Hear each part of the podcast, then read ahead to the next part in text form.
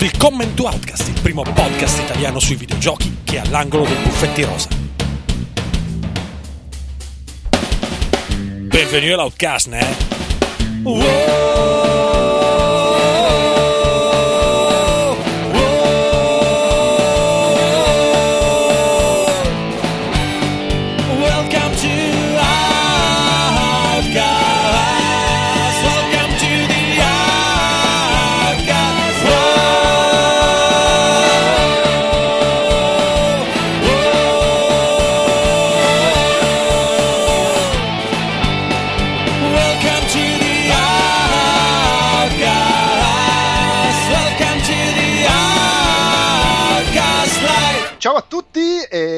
che dico di solito? Non mi ricordo più. Vabbè, ciao a tutti e ben ritrovati con Outcast Magazine, l'episodio numero 27. Io sono il solito Andrea Maderna e con me oggi c'è una valanga di gente. Cominciamo subito a presentare Ugo Laviano. Ciao ciao, vado a mangiare, buon divertimento. esatto, per quello l'ho presentato subito. Tra l'altro, a proposito di gente che si fa i cazzi suoi mentre registriamo, eh, c'è Luigi che gioca a Mario. Ciao Luigi. Ciao, ciao a tutti. Tra l'altro è, è metafisico Luigi che gioca a Mario, eh. Eh, infatti. Eh, poi avete sentito la sua voce, abbiamo Fabio Bortolotti. Ciao. che probabilmente emetterà suoni a caso durante la puntata. Dipende da Eh, che, da che orifizio, ma sì. Sì, da quello del Game Boy, dai, L'orifizio del Game Boy sì, è molto... Eh, Se no poi fa puzza. eh. Poi, intanto qua Stefano Talarico che sta dicendo in chat che bisogna parlare anche di Olli Olli e quindi io lo inserisco in scaletta. Oh, sì. Ciao a tutti. qua è super interazione. Poi, eh, Outcast Magazine, quindi ovviamente non può mancare Elena Aveseni. Poi là, ciao. Poi chi altro abbiamo? Che c'è? Alessandro De Luca. Ciao. Davide Giulivi. Hello. E basta, ero partito se me dovessi dire altri 5. Ma siamo, quanti siamo? Ot- no, sì, 8 siamo.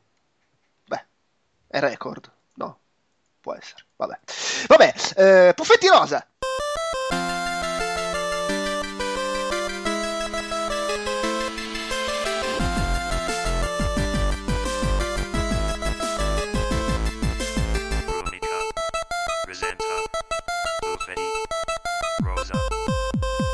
Eh, Elena, hai segnato tipo 12 giochi. Sì, sì, eh, per forza dalla puntata non va in onda da novembre, di mezzo ci sono state le vacanze di Natale, dopo ho cercato di rilassarmi, mi sono comprata un Nintendo 3DS.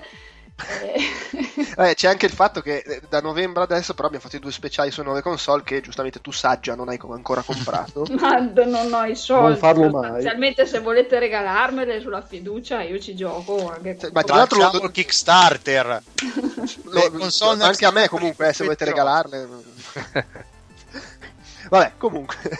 Cos'è sto te- te- Tegami che hai segnato? Allora, Tengami, allora, chiama, il gioco si chiama Tengami, da me ribattezzato Tegami perché non mi ricordavo mai, come, come mio solito, non mi ricordavo mai il nome del gioco.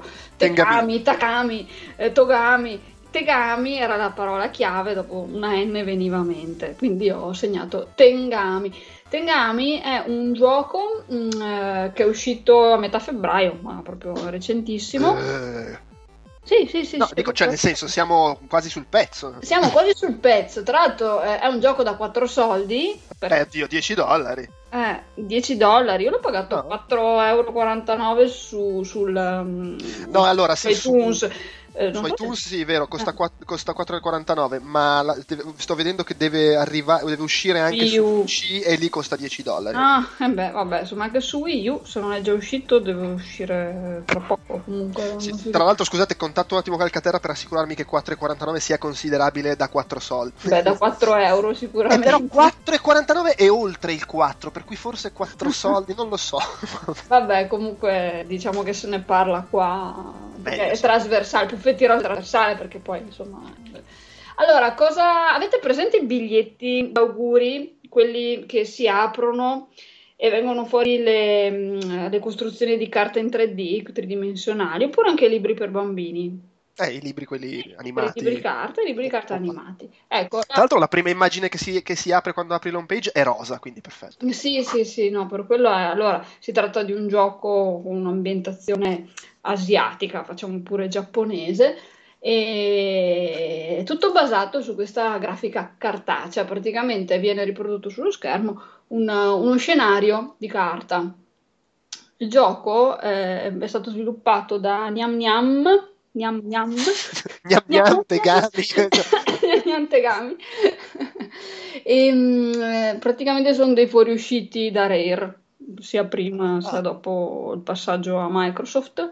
Quindi gente che ha sviluppato, cosa ha sviluppato sta gente qua? Ma tra l'altro, se sono fuoriusciti da Rare, probabilmente fanno parte di quelli bravi. Direi. Sì, sì, sì. Perché sono rimasti i, i deficienti in Rare. Sì, guardavo al volo il curriculum prima, vabbè, a parte c'è anche gente che, no, in realtà c'erano anche dei fuoriusciti dall'epoca Microsoft anche che hanno fatto Viva, Ah, Viva ok. Pignata, che era, che era bellino Viva Pignata, eh. E niente, Quindi sono gli, gli unici bravi che erano rimasti. Gli unici bravi che erano rimasti e sono andati. E sono andati via anche sono loro. andati la loro, la loro aziendina di sviluppo. E è un gioco molto molto bello, un'avventura puzzle, non, non ci sono dialoghi, si tratta Ma tipo avventura grafica, punta e click? È avventura grafica. No, no, no, no, assolutamente no, più puzzle che. Ah, non ok. ci sono dialoghi. Eh, io l'ho giocato su iPad. Eh, si tratta di, mu- più di muovere i vari scenari con le dita in modo tale di proseguire nella- nella- nello scenario sostanzialmente. Gli scenari sono ambientati nelle quattro stagioni, sono molto Ma evocativi. in che senso muoverli con le dita? Tipo Tipo, scorrere le foto? l'esempio che facevo prima, quello dei libri, nel senso che bisogna sfogliare Ah. le pagine, che sono i vari scenari e- ed elementi dello scenario, quindi per esempio, non so, ti trovi di fronte a un sistema di scale, per esempio, tu devi partire da- dal fondo alla scala, arrivare fin su in cima. Eh, il puzzle consiste nello spostare i pezzi di carta in modo tale che ci sia un percorso unico che ti conduce dalla, dalla fine all'inizio della scala. È molto bella, una, una bella colonna sonora dal punto di vista grafico è eccezionale, veramente. Eh, l'unico problema è che è un gioco brevissimo, brevissimo. Lo giochi in meno di due ore. No, il, il che non va a favore della versione PC che costerà 10 dollari. Esatto, a meno che non aggiungano dei livelli, ma dubito, anche perché il gioco, cioè per fare questa cosa qua che dura due ore, ci hanno messo anche parecchio tempo. Il gioco doveva uscire l'estate scorsa, per intendersi, avevano avuto dei ritardi, Uh-huh. sai com'è, magari si sono fatti le ferie loro. Sì, Però- è che sono di Rare allora. Sì, Vabbè, però dai, insomma, due ore è come andare al cinema. Al cinema non ci vai con 4 euro, per cui alla fine. Mm, Vabbè, adesso facciamo questi, questi discorsi qua. Beh, beh, più che altro è che quando mentre, mentre stai giocando mh, eh, ti trovi di fronte a due ore di gioco molto bello dal punto di vista estetico, che riesce a essere ripetitivo nelle soluzioni di gameplay in queste due ore. Quindi Oh. mh, eh, eh, ci, ci sta un po' male questa cosa, ecco, perché se fosse un gioco spetasciato su 10 ore, magari ci sta che alcune, che alcune cose vengano riproposte però su, su due ore mh, questo lo impoverisce un pochettino.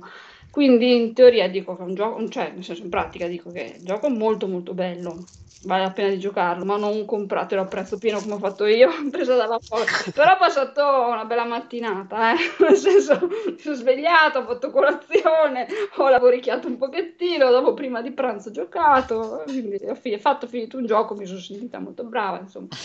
Ecco, comunque Tegami. Allora io vado anche abbastanza rapida perché cioè, no, ade- Ah. adesso, giu- visto che hai parlato di un gioco che diventa monotono in poco tempo, passiamo ad Outlast, che è... Outlast, signori Dio, signori Dio. Allora io l'ho comprato ai saldi di, di Steam. E, perché volevo giocarlo. Senza tra l'altro sapendo poco cosa fosse, nel senso sapevo che era, avevo letto una recensione, sapevo che era un gioco di tensione vera. Il gioco della paura brutta. Il gioco della paura tanta, paura brutta. Che io non Eh. guardo nemmeno il trailer di un gioco del genere. No, io invece in teoria, in teoria non mi spavento per queste cose, ecco, mi, mi diverto, anche mi distraggo abbastanza facilmente. Allora, mi è successo però che allora averlo preso per, per PC ha dei problemi, non mi sono ancora sincerata di come potrò risolverli, sinceramente. Ovviamente è uscito anche un aggiornamento da quando, dall'ultima volta che ho provato a giocarlo, mi pare dieci giorni fa. Però praticamente cosa, cosa è successo? È successo che, beh, sapete tutti, vero, co- com'è sto gioco, ve lo devo raccontare. È il, è il gioco È il della... gioco tra della l'altro, paura ca- in maniera vera. del tutto casuale lo sto giocando anch'io in questi giorni, quindi poi su questo ho qualcosa da Eh. dire. È il gioco della paura vera eh, in cui tu praticamente sei in, um, in un manicomio, un manicomio un ospedale anche, su- vabbè, una situazione, un deserto, deserto in cui eh, succedono cose, succedono cose, teniamolo sul, sul vago, e succederanno delle cose molto brutte, però tu non avrai né armi né, né- né- né- né cazzotti da tirare, perché devi solo scappare da queste cose brutte che ti vengono addosso. Non hai cazzotti da tirare, però in compenso ogni tanto si vede della gente col cazzotto di fuori. Prego? Oh Gesù Santissimo, e ci sono i pazzi nel manicomio e i pazzi vanno in giro nudi, e no? sbavano, sì, sì. Quando un- in questo gioco ci sono i pazzi assassini che vanno in giro con la mazza e in entrambi i sensi. Ammazza che mazza. Esattamente.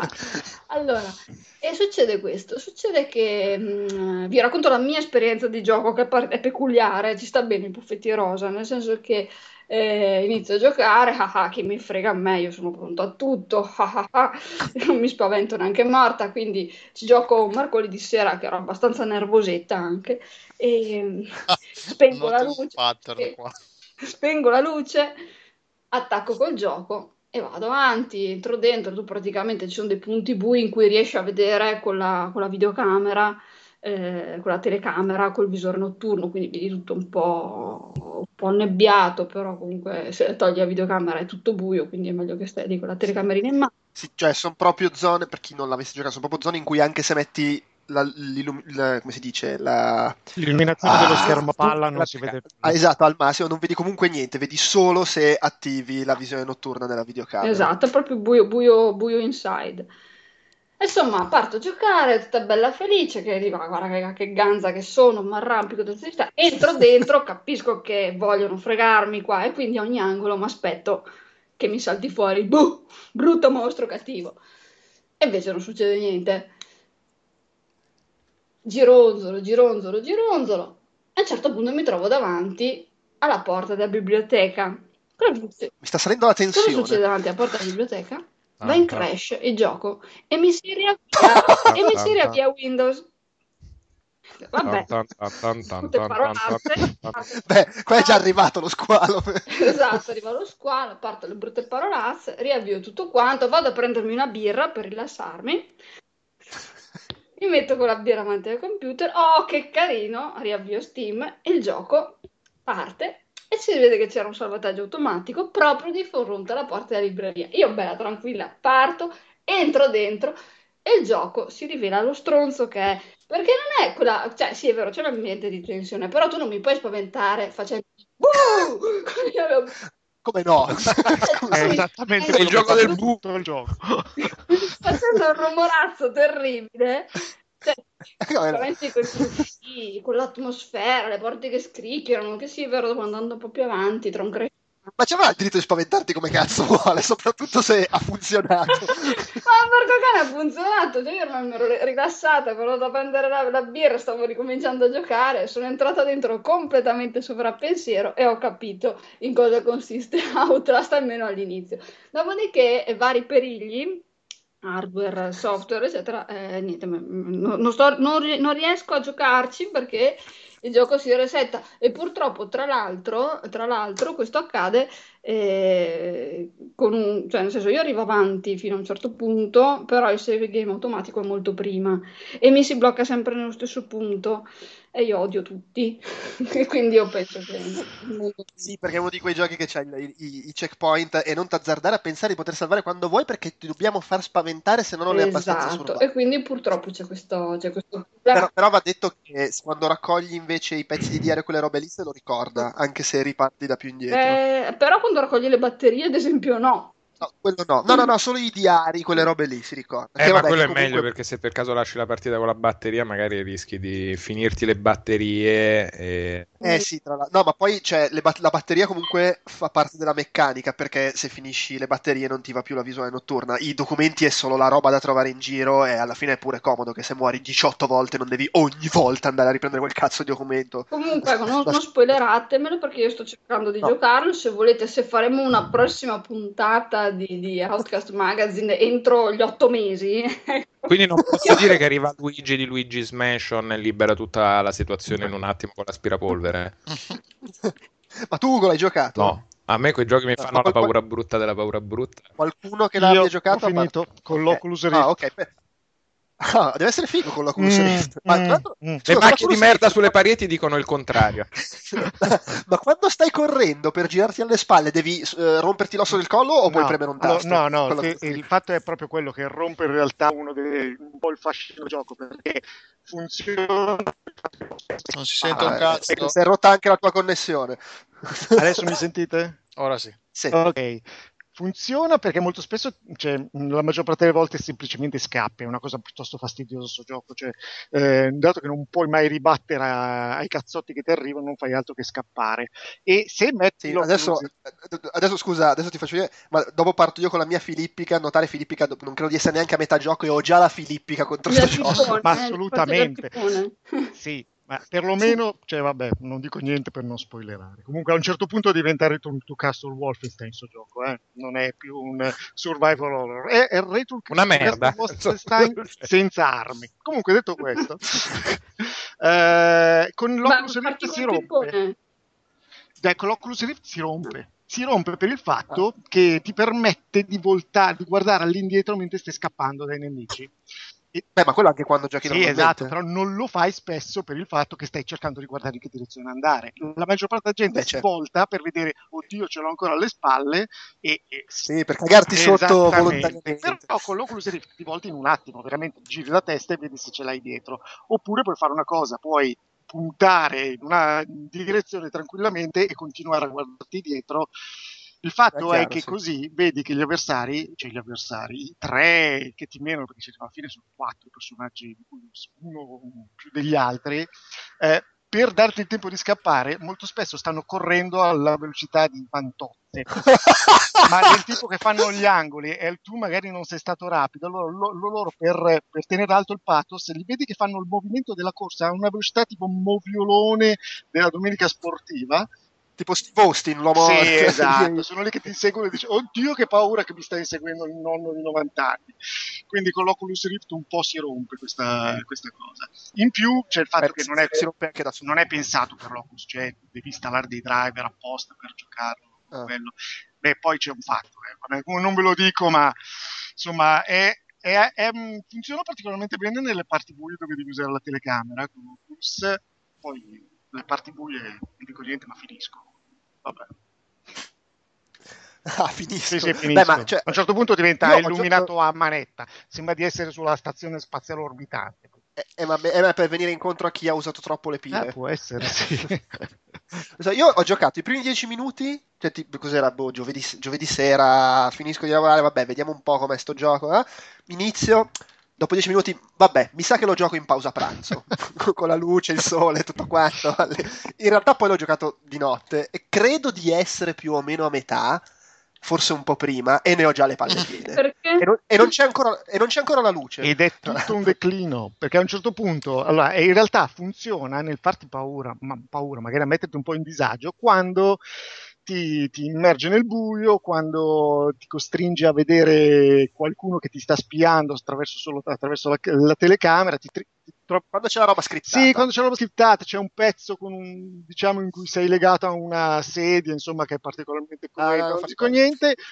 Però poi il sistema di farti buche, cioè funziona più con lo spavento che con la paura, eh, inizia a prevederlo alla grandissima dopo un po'. Dice, ok, mo prendo sta chiave, chissà che cazzo succede. E infatti dopo un attimo succede. So- loro ci provano anche a lasciare un po' di tempo. Sì, per- ma, ma infatti secondo me i crash del gioco sono per, per aumentare la, la variabile. I crash del gioco sono Da come- perché stai usando la- il primo save game automatico. Se tu torni indietro di un paio di save game, eviti che crashi continuamente. Almeno questo è quello Io che crash non ne ho avuti, forum. ma da, da come la descrivi sembra che ci sono i crash quando ci sono i buchi. Eh sì, Fa come Ma, ma devi spaventarti crash per farti spaventare di più. Che fingeva i bug. Ecco. Vabbè, cioè, comunque, nel senso, il problema è che all'inizio è tutto figo, il buio, l'atmosfera, la luce, la roba dietro. Poi arrivano i nemici, quelli che ti menano, e al terzo dici, vabbè, ma che è ma preferiresti girare da solo per- Ma perché il fatto è che all'inizio è anche bello perché ti vedi saltare fuori questo, ah cazzo, non mi devo far vedere, scappo, mi nascondo nell'armadio, cioè è bella come cosa, solo che es- il problema di sto gioco è che parte dall'idea, almeno fin dove sono arrivato, dall'idea che per farti paura, per fare il survival horror, non puoi combattere, puoi solo scappare e Mamma mia, che fastidio. Cioè, ma magari è anche figa come idea, solo che dopo, non so, 20 minuti ti rendi conto che non fai altro. Sì, esatto. E, e praticamente l'azione è entro in un posto. A parte devo capire dove cazzo devo andare, che è già una rottura di balle perché non si vede niente. Quando capisci, ah, c'è quello che gira, allora mi nascondo. Aspetto, è passato, ok, adesso esco, non mi ha visto, non mi ha visto, non mi ha visto, cazzo mi ha visto, devo scappare, devo nascondermi, aspetto che se ne va, vabbè, sai che mi faccio ammazzare così carica il salvataggio e faccio prima. Eh, esatto. E al terzo incontro già comincio- ho cominciato a ragionare così e voglio dire, quando diventa così smette un po' di far paura. È ripetitivo, so. esci dal gioco e non hai più paura, insomma. Sì, cioè, boh, allora, a me è venuto in mente coso, sa- i due Siren, non so chi quali abbia giocati, i, i due Siren per PS2, che gli facevano bene o male la stessa critica, perché in effetti aveva un sistema simile, cioè in realtà era diverso, però puntava anche quello sul fatto ti metto in difficoltà, i nemici sono più forti, eccetera.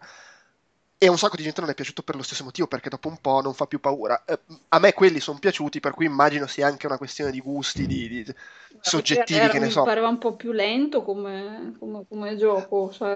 Beh, seco- cioè, secondo me Siren era molto più affascinante l'ambientazione, il male come era presentato, era più bella la storia. Qua è la solita cagata o- co- col- con lo scienziato che fa i deformi. E, cioè, non, non è una storia, no, almeno da quello che ho visto, non mi sembra una storia molto Insomma, interessante. è, è la solita idea carina, sviluppata male in modo. Sì, ma, no, ma, ma poi questa cosa che tu per tutto il gioco puoi solo scappare o nasconderti.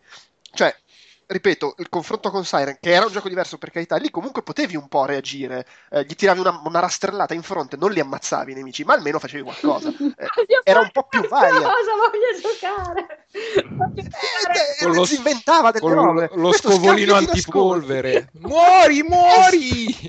Ma poi scusate, a me se- cioè, al di là del fatto che è monotono, perché è monotono, non fai altro e, e ripeti, ma poi ma non è un po' cretino questo qua? Sì, Cioè, è assolutamente cretino, ma come la maggior parte dei personaggi dei film d'orrore. No, questo è un- molto più cretino. I personaggi dei film d'orrore muoiono come dei coglioni, ma provano a difendersi. Questo muore come un coglione facendosi ma- ammazzare di botte senza neanche provarci. Cazzo, dopo tre ore che sei lì che stai scappando, ma ti verrà voglia di. gli tiro un, un estintore in faccia a questi. Magari Esattamente. Raccogli un martello, ti ok, poi ti chiudi nel- nell'armadietto perché non, non sei, cioè sarebbe idiota attaccarli. Ti chiudi nell'armadietto, ma cazzo, quando aprono la porta dell'armadietto gli ficchi una martellata in fronte. Che cazzo scappi e basta, coglione. C'è, c'è un punto in cui Calma, passi calma, davanti. i puffetti rosa, è la rubrica Ah, sì. dell'amore. Eh, vabbè, ma suo- cioè, è veramente Eh, cretino. però Puffetti Rosa sceglie anche Outlast, insomma. Non è molto buffettoso. Guarda, Ma anche perché combatti contro i matti. Cioè, adesso stanno facendo Alien Isolation lì, che dovrebbe essere più o meno simile come cosa. Al, quantomeno è il cazzo di alieno. Cosa gli vuoi tirare una, una bastonata Sì. all'alieno? Ti squarta. Ma è quel- la nuova, la new wave dei survival horror eh, basati su Amnesia e gli altri titoli simili, che è la totale impotenza e quindi ti caghi ancora più addosso perché... Certo, poi una volta che diventa meccanico, Eh. come in Siren diventa me- meccanico. A me, per esempio, di Siren piaceva anche, come dicevi tu, l'ambientazione, la storia era intrigante, quel fa- la roba horror giapponese prima dell'esplosione del Ringu e delle cose, c'aveva quel suo fascino là. Però io mi ricordo che mi rompevo le balle perché stavo 40 minuti a ok, adesso mi sposto e guardo che cosa fa questo. Ok, cambio di visuale, adesso guardo questo qua che è tragitto. Passo qua. Eh no, eh, c'è quest'altro che passa. Ok, ricomincio. Allora, sto imboscato qua con rastrello Eh, sì, in sì, mano. sì, è. Vediamo un po' i pattern. Per- però lì, andando avanti, poi ottenevi qualcosa in più da fare, cioè potevi un po' reagire ti- e, e- e- e ti faceva fare, perché poi lì c'era il fatto dei personaggi multipli, allora c'era il pezzo in cui usavi la bambina, quello in cui usavi il cieco col cane qui, cioè variava, qua sei sempre lo sto- solito coglione che si fa inseguire da, da quattro stronzi deformi per sei ore chiuso dentro un manicomio e neanche gli viene in mente di raccogliere un bastone per difendersi e va a fare Bastone. C'è un Ma punto dai, in cui ma passa calma, davanti. calma, questo rant è... Ma dai, è insopportabile, è veramente cretina come cosa, non si Sì. può. C'è un punto in cui passa davanti a un tavolo da chirurgo strapieno di coltelli e c'hai di fronte un, un tizio che ti vuole menare e non lo raccoglie niente. Cioè, Ma è probabilmente un pacifista, un obiettore di coscienza. ah, sì, sì, quello. Io in una situazione del genere effettivamente non uscirei dalla porta dell'armadietto brandendo un martello, starei là dentro cagato sotto e Eh, ma probabilmente buttandomi dalla finestra del secondo piano Eh, ma al due. Tutti- Anzi, sì, no, ma verità, probabilmente col cazzo che vado in un manicomio di notte da solo. Sai cos'è però? Secondo me tu, mentre ti stai chiudendo l'armadietto, dici, "Mm, ma sai che io quel quel sasso che c'è di per terra me lo porto dietro, sai mai. Lui no. Ma lui non fa neanche quello, no, non fa No, niente. niente. Lui raccoglie Ma- le batterie e C'ha, basta. c'ha la videocamera in mano, tiragli in testa la videocamera, porca puttana. Ma è ma sensazione lui- che lui hanno cos'è la premessa? Lui è un giornalista, deve fare le indagini. No, no, lui è un cretino. È come, è come la stupida che entra dentro il manicomio nella seconda serie di American Horror Story, che ci rientra Eh, bravissimo. ancora di volontà sua, cioè è proprio No, vabbè, ma lì... gente tarata, gente Tra che dopo 5 permessa minuti che è entrato vuole scappare lui, solo che gli chiudono le porte, e vabbè. È un altro comunque che lui voglia, re- cioè che la reazione mh, più comune sia quella di, di cercare di menare o di fare qualche cosa, lo si vede dal fatto che in buona parte de- delle scene scriptate, anzi no, in buona parte de- del- delle volte in cui incontri, incontri qualcuno viene fuori la scritta don't try to fight, perché io ci andavo addosso, cioè io gli dai, dagli una manata, fai qualche sono- cosa. Facevo- questi sono anni di Doom. Eh, Eh, c'è sei sta abituato a ricacciare l'inferno dal buco del culo da cui è uscito a colpi di Invece Big no, Fucking Gun. Ti dice, ti fa capire che no, guarda, la cosa migliore è se ti nascondi sotto il letto, e vabbè, e allora divertiamoci così. Boh, vabbè, vabbè. Basta, basta con questa cretinata, andiamo avanti. Comunque ne, ne riparleremo per insultarlo nuovamente quando l'avremo finito. Poi, ah, io ho giocato tanto, ve l'ho detto, quindi qua la cosa... È un monografico di fuffetti rosa, Esatto. insomma. E questo. qua può coinvolgere invece anche Fabio. Dai, insultatevi. Esatto, esatto, adesso coinvolgiamo anche Fabio. Stronza! Fa- Fabio, cosa? No, niente, scherzavo. Mi ha detto, mi ha detto Maderna di insultarti e...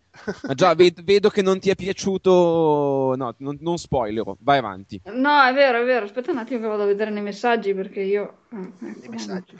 No, non lo so perché... Come ti ha detto di insultarmi dove? Cioè, No, per- no, eh, no, eh, con la voce, l'ho appena detto, insultatevi su Ace Attorney. Ah, insultata, non avevo mica sentito, porta pazienza. Allora, sì, no, allora, eh, dopo aver finito, io ho comprato, aspetta, para- ehm, eh, premessa, io avevo comprato il Nintendo 3DS per giocare allo Zeldino. Finito lo Zeldino, che faccio? Butto via il 3DS? No, Beh, oh, un altro gioco. Eh, che cavolo. Allora cosa faccio? Compro Ace Attorney Dual Destiny. Tra l'altro, allora, Ace Attorney Dual Destiny, che è uno dei tanti episodi della serie e dell'avventura legal processuale di, il quarto? eh, sì, No, il quinto. Il quinto, quinto. quinto. Sì. Ecco, Ne sono Eh, usciti un milione. ecco, un milione e, e uno, un milione e due. Ah, Su GBA io ne avrò giocati almeno 3 o 4. Ecco, eh, allora lo vendono tra l'altro solo su Nintendo eShop, quindi non si compra in carne e ossa, ma a noi ci piace la roba in digitale. Costa un pochino di soldi perché l'ho pagato sui 20 e rotti euro, 24 mi pare. Mm? Ed è una- eh, non mi è piaciuto. Ma- piaciuto. Ma allora, aspetta, aspetta, prima, prima ti devo fare delle domande. Prima di, mm, di ascoltare te che parli Attenzione, male. aggress- al tono aggressivo. Esatto, un tono aggressivo, soprattutto cazzo, questa è la rubrica mia e me la gestisco io, hai capito? Ma è che questo femminismo, questo femminismo videoludico non mi piace, ma... Quanto te li, sei gio- te li sei giocati tutti quelli prima? Ho giocato il primo.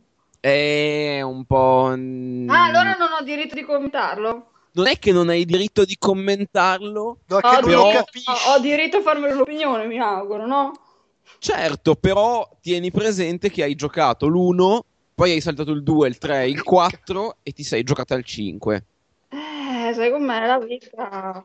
Beh, che ad esempio è la cosa migliore che si può fare Esattamente, ma in. Phoenix Wright tutto sommato c'è tutta una... Cioè, C'è è- un'escalation da- dalla cosa bella alla merda, è quello che mi vuoi dire? Cioè c'è una giustificazione Dalla cosa questo. bella alla merda no, anche perché secondo me il migliore della serie è il terzo. Scusate, però no, mi devo intromettere perché io ho aperto Metacritic e c'è la citazione da Mm. Eurogamer Portogallo che dice se non conosci ancora questa serie puoi iniziare con questo gioco, lo adorerai. Ecco, fantastico. Io invece che la conoscevo... Peraltro lo adorerai 80, non è che lo adorerai Se la 95. conosci invece ti fa cagare, no? Oh, la- Allora, lo adorerai qual è il 80, problema? 80 buono, adesso Qual è, 80 qual è il mio problema con questo gioco? Parliamone, perché magari mi con- il confronto con Fabio potrebbe essere costruttivo e non distruttivo con il suo approccio negativo e, inter- e- e- e aggressivo, inquisitorio soprattutto. Ecco, parlando, tornando ai, ai termini processuali. Allora, eh, sappiamo tutti, vero? Sottinteso, tra virgolette, che cosa, in cosa consiste i Saturnei. Praticamente è... È un gioco in cui c'è l'avvocato che non si capisce perché non prende mai in mano il martello del giudice per menare La i pazzi del manicomio. Infatti la cosa bella è quella ci sono i pazzi scatenati in questo gioco, un gioco fuori, fuori, fuori di testa, diciamo così. E io l'ho trovato invece noiosissimo, noiosissimo. Tant'è che sono arrivata soltanto alla fine del secondo giorno, tirandomela proprio con le- per dire ok, vediamo come va a finire questa roba. Qual è il mio problema? Il E non l'hai problema- finito? No, non l'ho finito. Ah, perché c'è pure il discorso, non solo non hai giocato... Eh, tre- certo! Ah, neanche finito, ma cavolo! È, è come la storia, come quello che dice Pennac, se un libro ti fa schifo hai tutto il diritto di non È finirlo. il diritto del lettore, è vero, però, devo- però storicamente i Phoenix Wright sono un'onda sinusoidale di bellezza e ritmo. Ci sono alcuni casi che effettivamente rallentano e che sono un po' il Eh, build up voglia, verso il voglia, pezzo a forte. voglia. Qua veramente, eh, nel senso, c'è poco da giocare, tanto da leggere e da mandare avanti e c'è molta poca sostanza. Per di più c'è quella tipica ripetitività alla giapponese, quella che si vedeva nei cartoni animati dove ti ripetono sempre le stesse, le stesse scene, gli stessi suoni, e di- che un po', cioè, a un certo punto rompono le scatole. Io veramente l'ho, cioè io faccio de- de- de- dei viaggi, dei moduli di viaggi in metropolitana fissi tipo di 20 minuti e io passo a volte 20 minuti interi a premere, leggere, premere, leggere avanti e forse al viaggio di ritorno faccio un paio di cosette all'interno del processo, un interrogatorio, un, un interrogatorio incrociato, un ascolto di una testimonianza, ma cioè, ho trovato molto poco da giocare. Eh, Ma se avessi giocato in treno il praticamente l'ho primo? trovato al, al limite del fastidioso, dimmi.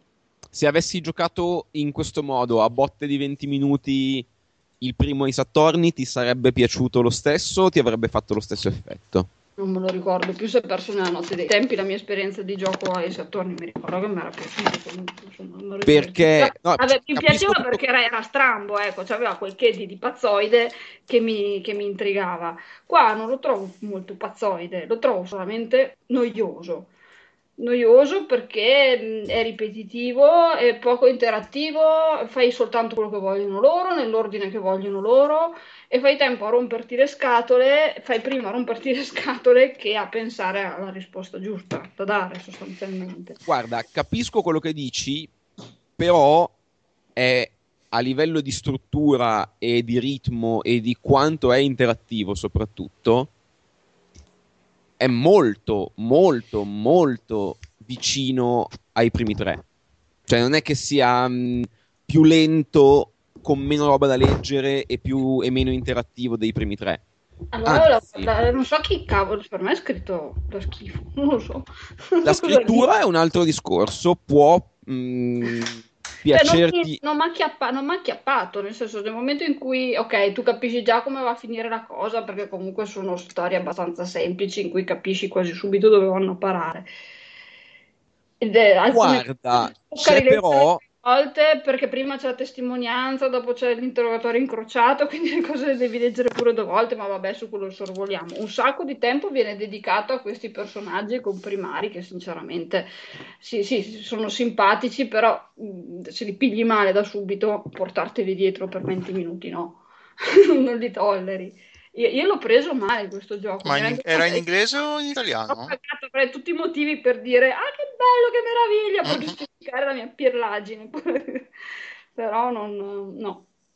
Guarda, non è, il- non è l'episodio migliore della serie, sono assolutamente d'accordo, ma ehm, facendo i primi due giorni o i primi due casi, non so cosa, non so cosa hai fatto, eh, la scrittura Sì, tendi a cioè, dire... i primi due casi. Eh. tendi alla scrittura, posso capire che tu dica ah, la scrittura è più debole degli altri perché è un po' più lento a crescere, ma anche i casi che ti sono sembrati ah sì, si capisce già tutto, in realtà hanno un... non- devo muovermi con estrema attenzione Ah, perché lo perfetto. spoiler è, è facilissimo, però non hanno detto tutto quello che credi che abbiano detto i casi. Sul Ah, maggiordomo. quindi si ritorna dopo, si ritorna dopo sui, sui discorsi, vabbè, insomma. C'è, mm, c'è tanto e a un certo punto, dopo il eh, secondo caso o a metà del terzo, non mi ricordo Mhm. adesso,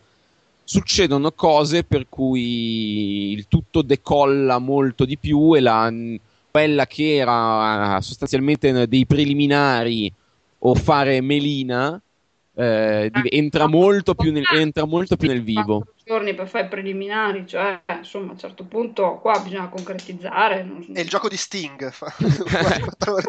È un gioco tantrico, è un gioco tantrico. Alla fine ho avuto un orgasmo di 6 ore. Ecco, io, io- ecco, è faticoso un orgasmo, un orgasmo di 6 ore, preferirei giocare to, e, e andare avanti con questo gioco, perché è Puoi veramente... giocare una botta e via, ma invece è un gioco che ti accarezza e ti fa tantra per 6 ore. Eh, allora, vabbè, sì, col pennino, sopra lo schermo, usciamo Col da questa- pennino. Poi, cos'altro c'è altro da, da- da rimproverarmi per questo gioco? Hai No, capito? no, ma io non ti rimprovero, non ti rimprovero niente. Dico solo che secondo me eh, giocarlo a botte di 20 minuti non gli fa giustizia perché è più un gioco da domenica Eh, no. pomeriggio, Io divano.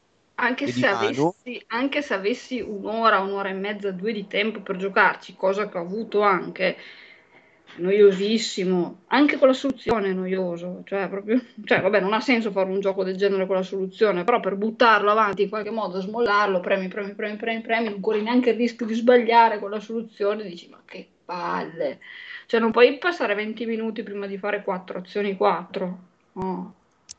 Eh, io sono anche un. fosse, fosse scritto in modo più accattivante. ecco. Però se tu mi dici che dopo prosegue, io potrei anche iniziare il terzo, terzo, terzo caso, guarda. Ma io ti consiglio, ti- ti consiglio senza dubbio di iniziarlo.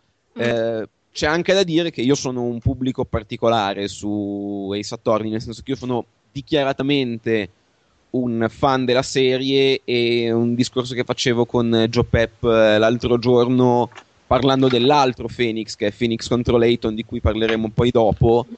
eh, sono un po' come i libri, di uno scri- i libri gialli di uno scrittore che ti piace, con un personaggio che ti piace. Eh, se, sei- se- se hai letto i primi quattro e ti sono piaciuti, ti leggi anche il quinto. Potrebbe essere il più bello della carriera di questo scrittore, potrebbe essere il meno bello, ma tu te li godi comunque per gli stessi motivi per cui sei goduto gli altri. Quindi io sono. ad, esempio, ad esempio co- con i cosi con eh, i libri di Game of Thrones, Il sinceramente, guilty pleasure. ecco, sinceramente li ho mollati lì perché cioè, a un certo punto non è che... Cioè, non li No, no, ma posso, posso stanno capire che mh, il ritmo, come è organizzato il ritmo di questo, ti, ti abbia smaronato. Posso capirlo, però appunto, secondo me, mh, se gli dai ancora un filino di... perché comunque sei molto all'inizio, eh. Sei molto all'inizio, è molto... Ma io, allora, io ho, te- ho i tempi di gioco di una persona normale, ecco, non È di- molto lungo che- dopo. Ma che che cosa lo- significa di una persona normale? Nel senso che In questo gio- ho poco tempo eh, durante la giornata per giocare e Significa che sta parlando con sette nerd. Con sette merda. subumani, hai capito? Quella roba là. Le persone, Ma io dai, sono una ma persona normale. Stai lavoro. pensando a un podcast di videogiochi, non capisco cosa moriamo tutti quanti indistintamente umani. Ma Io ci insomma. voglio bene, subumani. Vabbè, oh, dai, su ritmo Comunque, insomma, gioco, capiamo- disagree. Ci incartiamo su un gioco antipatico. Eh. Esatto, già ci siamo incartati prima io che stavo sbroccando con gli estintori. Allora, sarà rapidissima lo Zeldino. Lo Zeldino è quello di cui vuoi parlare anche tu, Ugo. Perché Eh, io se vuoi parlare, io ne ho già parlato un minimo in accenno, l'ho semplicemente finito e quindi posso chiudere un po' il discorso, tutto qua. Esatto, ma allora va bene, parlerai tu in chiusura, però io amo, amo tanto Zelda, soprattutto su console portatile e per me questo Zeldino Link Between Worlds è stato molto bello, è stata un'esperienza eh, divertente perché mi ha ricordato Link to the Past, Oracle of Season, Oracle of Ages, che erano molto belli, anche questo rimane proprio sullo stesso, sulla stessa direzione.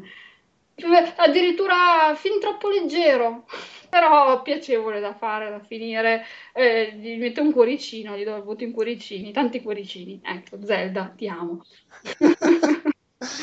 Su- su- sui cuoricini di Zelda eh, partono le bestemmie di Quedex in chat, ma in realtà è perché Federer ha subito un break. Poi, poi- poi ho giocato a Broken Age, il primo episodio di Broken Age, non so se ne parleremo più tardi Eh, par- parliamo, adesso, Facciamo la mucchiatona, facciamo su Broken Age. Facciamo la mucchiatona di questo Sì, gioco. tutto l'amore del mondo, dai. Co- come diceva Caressa, stringiamoci forte, vogliamoci tanto bene. Sì, sì, Io, io devo dire una cosa, di tutto, magari il, il- il titolo del gioco eh, avrà un, un senso anche andando avanti, però è di una banalità che mi- io me lo dimentico sempre. Non mi ricordo mai che si chiama Broken Age. Il titolo, ah, beh, comunque meglio di eh, Double Fine Adventure come era all'inizio. Sì, vabbè, beh, Double Final Adventure come la macchina della Fiat, quelle cose lì, insomma. E, eh, La macchina della Fiat. E devo raccontare la storia, devo raccontare No, che vabbè. cos'è, devo fare la persona seria, oppure anche qua Se, se vuoi sbrocco, ci se vuoi sono- sbrocco anche qua. Ma sbrocca, perché? Ma perché devi No. sbroccare? Perché tu eri un No, Kickstarter a cui è stato detto non devi parlare del gioco, parla Io pure del gioco. non abbiamo anche, neanche messi i soldi per un cazzo me ne frega. no, per- però, cioè, a me è piaciuto da matti, però a voler ben vedere, lui ha de- detto faccio un'avventura come si faceva una volta. Io una volta mi ricordo che c'erano degli enigmi da risolvere. Qua- qualcosina c'è, eh, però è veramente facile, facile, facilissima. È facile, nel senso... eh, eh, Allora, rim- io, cioè, se è un'avventura che riesco a risolvere oggi senza guardare la soluzione, è facile. Guarda, idem, concordo, perché anch'io l'ho risolta facile senza guardare la soluzione. C'è stato un momento che sono dovuta tornare indietro perché non mi era resa forse è meglio risolvere una- un'avventura senza dover guardare una soluzione. No, per carità, ma infatti Capisco, a me va eh, bene. ma eh. anch'io sono d'accordo che gli enigmi... No- non me ne sto lamentando, Però- dico solo che se mi prometti un'avventura come quelle di una volta e poi la fai con gli enigmi che si risolvono da soli, secondo me è un pochino hai barato. Ma non è che come, come per, eh, per eh, Ace Attorney e gli enigmi figli sono tutti nella seconda parte. Può essere. Oh, poi intendiamoci, i giochi di Team Schafer non- che io ricordi, anche cioè, quando ero capace di, di giocare all'avventura grafica, non sono mai stati fra i più difficili.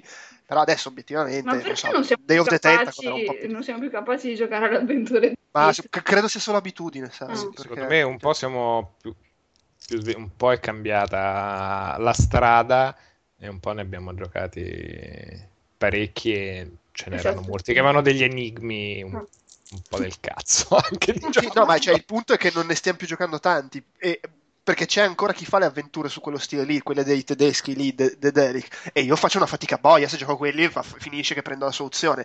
Eh. Vent'anni fa non le usavo le soluzioni perché non sono più abituato, suppongo. Poi sarà anche perché mi sono rincoglionito, può essere. Beh, oppure perché non c'era l'internet, perché non la pubblicavano sul giornale che stavi, che, che leggevi, No, no, certo, sì. Eh, chiamavi Però all'hotline di. K chiedendo...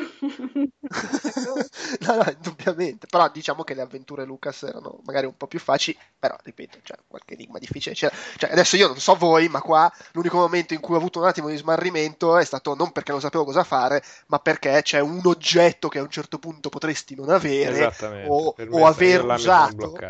E- e- Sì, che in realtà io ce l'avevo, sono arrivato lì, clicco e ho, ho cliccato nel punto sbagliato e l'ho usato, ma non l'ho usato, cioè non l'ho dato Mm. ai tizi, l'ho- Mm. l'ho- e quindi sono dovuto tornare indietro a prenderlo. Io no, sono dovuto tornare indietro a prendere un oggetto che per giusto Io non mi ero mai accorto che fosse una cosa da prendere. Sì. No, vabbè, Non ma l'avevo vabbè, proprio cioè, notato come oggetto, quindi avevo in- oltretutto intuendo cosa chiedevano in base a come lo chiedevano, mi ero fatto dei grandi secondi mentali. Ah, stanno chiedendo, quindi ero arrivato che doveva essere qualcosa di simile a quello che che poi sono riuscito a ricordare, ma mi ero proprio dimenticato dell'oggetto. Ma magari comunque stiamo facendo dei gran giri di parole, Sì. cioè, Oh, oh. eh, salta- saltate i prossimi 10 secondi se non volete saperlo, è un frutto. Sì, è Ecco. un frutto. Io ho capito che era qualcosa che nasceva da un seme, quindi era una pianta. Era un Spoiler, frutto, era- spoiler! per fare un albero Eh, sei stato avvertito. Ma perché c'era, c'è il punto in cui salta fuori e siccome ne parli con quell'altro personaggio, io poi sono andato subito a cercarlo e l'ho preso, solo che quando dovevo darlo ai tizi per sbaglio me lo sono mangiato. Qual è la cosa che vi ha fatto più ridere? Devo, eh, no, non mi viene in mente, cioè ho, ho sempre avuto il, i sorriso, però... No, sai cosa mi ha fatto ridere? E i nomi L'albero. dei cereali, esattamente, i L'albero. nomi dei cereali e l'albero che sbocca resina. L'albero che sbocca- No, a me è piaciuto, a me è piaciuto Will Wheaton che fa il, ehm, Il boscaiolo. il boscaiolo hipster. Quello mi è piaciuto anche Jack Black che fa il santone in culone. No, ma è pieno di cose carine. Sì, no, i Però- personaggi sono scritti E anche troppo le animazioni ci sono delle cose, de- de- delle finezze proprio nei movimenti di lei, nei movimenti Vabbè, stupendo. Poi, secondo Ah, me... poi è mimica- troppo, una mini- eh. mimica molto particolare caratterizzata. No, no, è bellissimo da quel punto di vista. sì. È, però proprio, è proprio bello, cioè secondo me l'insieme è, un- è quello di un gioco di carattere. Sì, no, no, ma è bellissimo. Ma tra l'altro poi è... è- Cioè, allora, Le- la storia magari non è nulla di sconvolgente, ma il- il- i, quattro twist arrotolati finali della- di questa prima parte sono anche belli. Ma mi aveva un po' preso per il culo, mi aspettavo una cosa lievemente Sì, diversa. sì, eh, sì, sì, sì, sì, credo un po' tutti. Ma che- che posso dire una cosa sulla difficoltà? Sì. Mm. Che eh, sono d'accordo con voi, ovviamente, è, è facilissimo. Da un lato non mi è dispiaciuto perché appunto le avventure tedesche di oggi un po' mi smarronano, eh. Non, eh, I tempi sono cambiati, è cambiato il genere, è cambiato tutto e a me tutto sommato l'approccio di Schaffer eh, e soci non è dispiaciuto. Sì, ma- L'interfaccia super minimalizzata, secondo me funziona. Ma, C'è ma anche da dire che abbiamo giocato- Sono d'accordo con te, eh. io criticavo solo la, la premessa di ti faccio un'avventura come vent'anni fa e, e che è un Certo. po' tradita da questo secondo me, però vabbè, cioè, a me va bene. Però abbiamo giocato la prima metà del gioco ed è secondo me anche, credo, almeno magari mi sbaglierò, ma secondo me è la metà più piccola e abbiamo fatto veramente l'inizio. Veramente l'inizio. Non mi Secondo me abbiamo fatto metà. Sono, sono, sono abbastanza di queste idee anch'io, però E io magari- penso che abbiamo fatto metà. Sarà- Magari nella sarà seconda parte, visto che la devono ancora finire, met- inseriscono tipo 18 enigmi difficilissimi perché Eh, Esatto, No, cioè, secondo magari- me è magari facile che ci sia qualcosa di più feedback- ciccioso da quel Sì. punto di vista nella seconda parte, ma non immagino durata. Vogliamo parlare un attimo della confezione, però, che è proprio una roba. eh, ma perché non arriva- voglio parlarne troppo perché ho tutto l'amore del mondo per questo gioco. Però scusa, voglio, voglio dire una roba. Secondo Che me la, la- la storia, che è molto carina, c'ha, c'ha- anche dei temi che insomma. C'è un po' la sindrome del. Mi sembra più figa di quanto in realtà non sia perché parla di robe che nei videogiochi non si vedono mai. Quindi, oh, che bello! Non sto sparando agli? Space Marine. Eh, ma no, ma è bella, eh, è bella, è scritta bene, è divertente, eccetera. E, e- e parla di robe tipo appunto il villaggio, questi che sacrificano tutte le donne, eh, quell'altro che c'ha. che sono cose belle, eh. Però. Ma non è roba mm, mai, mai vista, insomma. Eh, cioè. no, appunto, è è roba mai vista ne- ne- più o meno nei videogiochi, però poi è roba abbastanza or- ordinaria in un certo senso anche. Secondo me è Sembrava scritto Hunger Games, abbastanza meglio di, di- di quella roba lì. Sembra. Hunger Games, la storia della ragazza sacrificata. Vabbè, però è scritto Sì, così- però la caratteri- eh, esattamente, la è caratterizzazione scritto così dei- bene. mm, E anche, cioè, co- è, da un lato è scritto divinamente, recitato meglio e poi vabbè, graficamente un bonbon. E Sì, sì, quindi sto dicendo anche un confettino. Sì, sì, no, no, tutto ma mi- cioè, qualunque considerazione dell'altro segno mi, mi va un po' in secondo piano. Cioè, io tutto sommato, mentre lo guardavo, se anche. So che è un discorso pericoloso da fare con i videogiochi, ma se anche fosse stato un cartone animato, me lo sarei goduto moltissimo. No, no, ma va benissimo. Ma è, è la Eh, sindrome, è, è la sindrome opposta a quando tento di salvare la merda trovando il lato positivo. Questo mi è piaciuto un sacco. Eh, però c'è quel pelo del nuovo che mi ha dato un po' fastidio. E poi comunque, eh, se posso dire una cosa che mi è piaciuta tantissimo, ma per motivi personali, il fatto che ci siano le cose legate al mondo della- dei tessuti, dei filati e della maglia. Quella è stata una cosa, una cosa molto dolce, l'ho trovata. Ecco, tutto qua. Secondo c'è- me nel, nel suo essere avventura grafica, quello che rimane, si vede molto bene ed è sfruttata troppo bene nella sua in parte inutil- inutilità la struttura d'albero dei dialoghi e le battute associate che con veramente 15 parole riescono a definirti il personaggio in base a come ti risponde alle robe, scritto troppo divino ognuno. Anche solo è come se gli ordini delle risposte avessero un loro senso che tu associ ad un'interfaccia, cioè la prima è quella un po' così, quella, più quella per le informazioni extra è un po' questa, e tutte le volte comunque ti sorprende con la battutina, la cazzatella.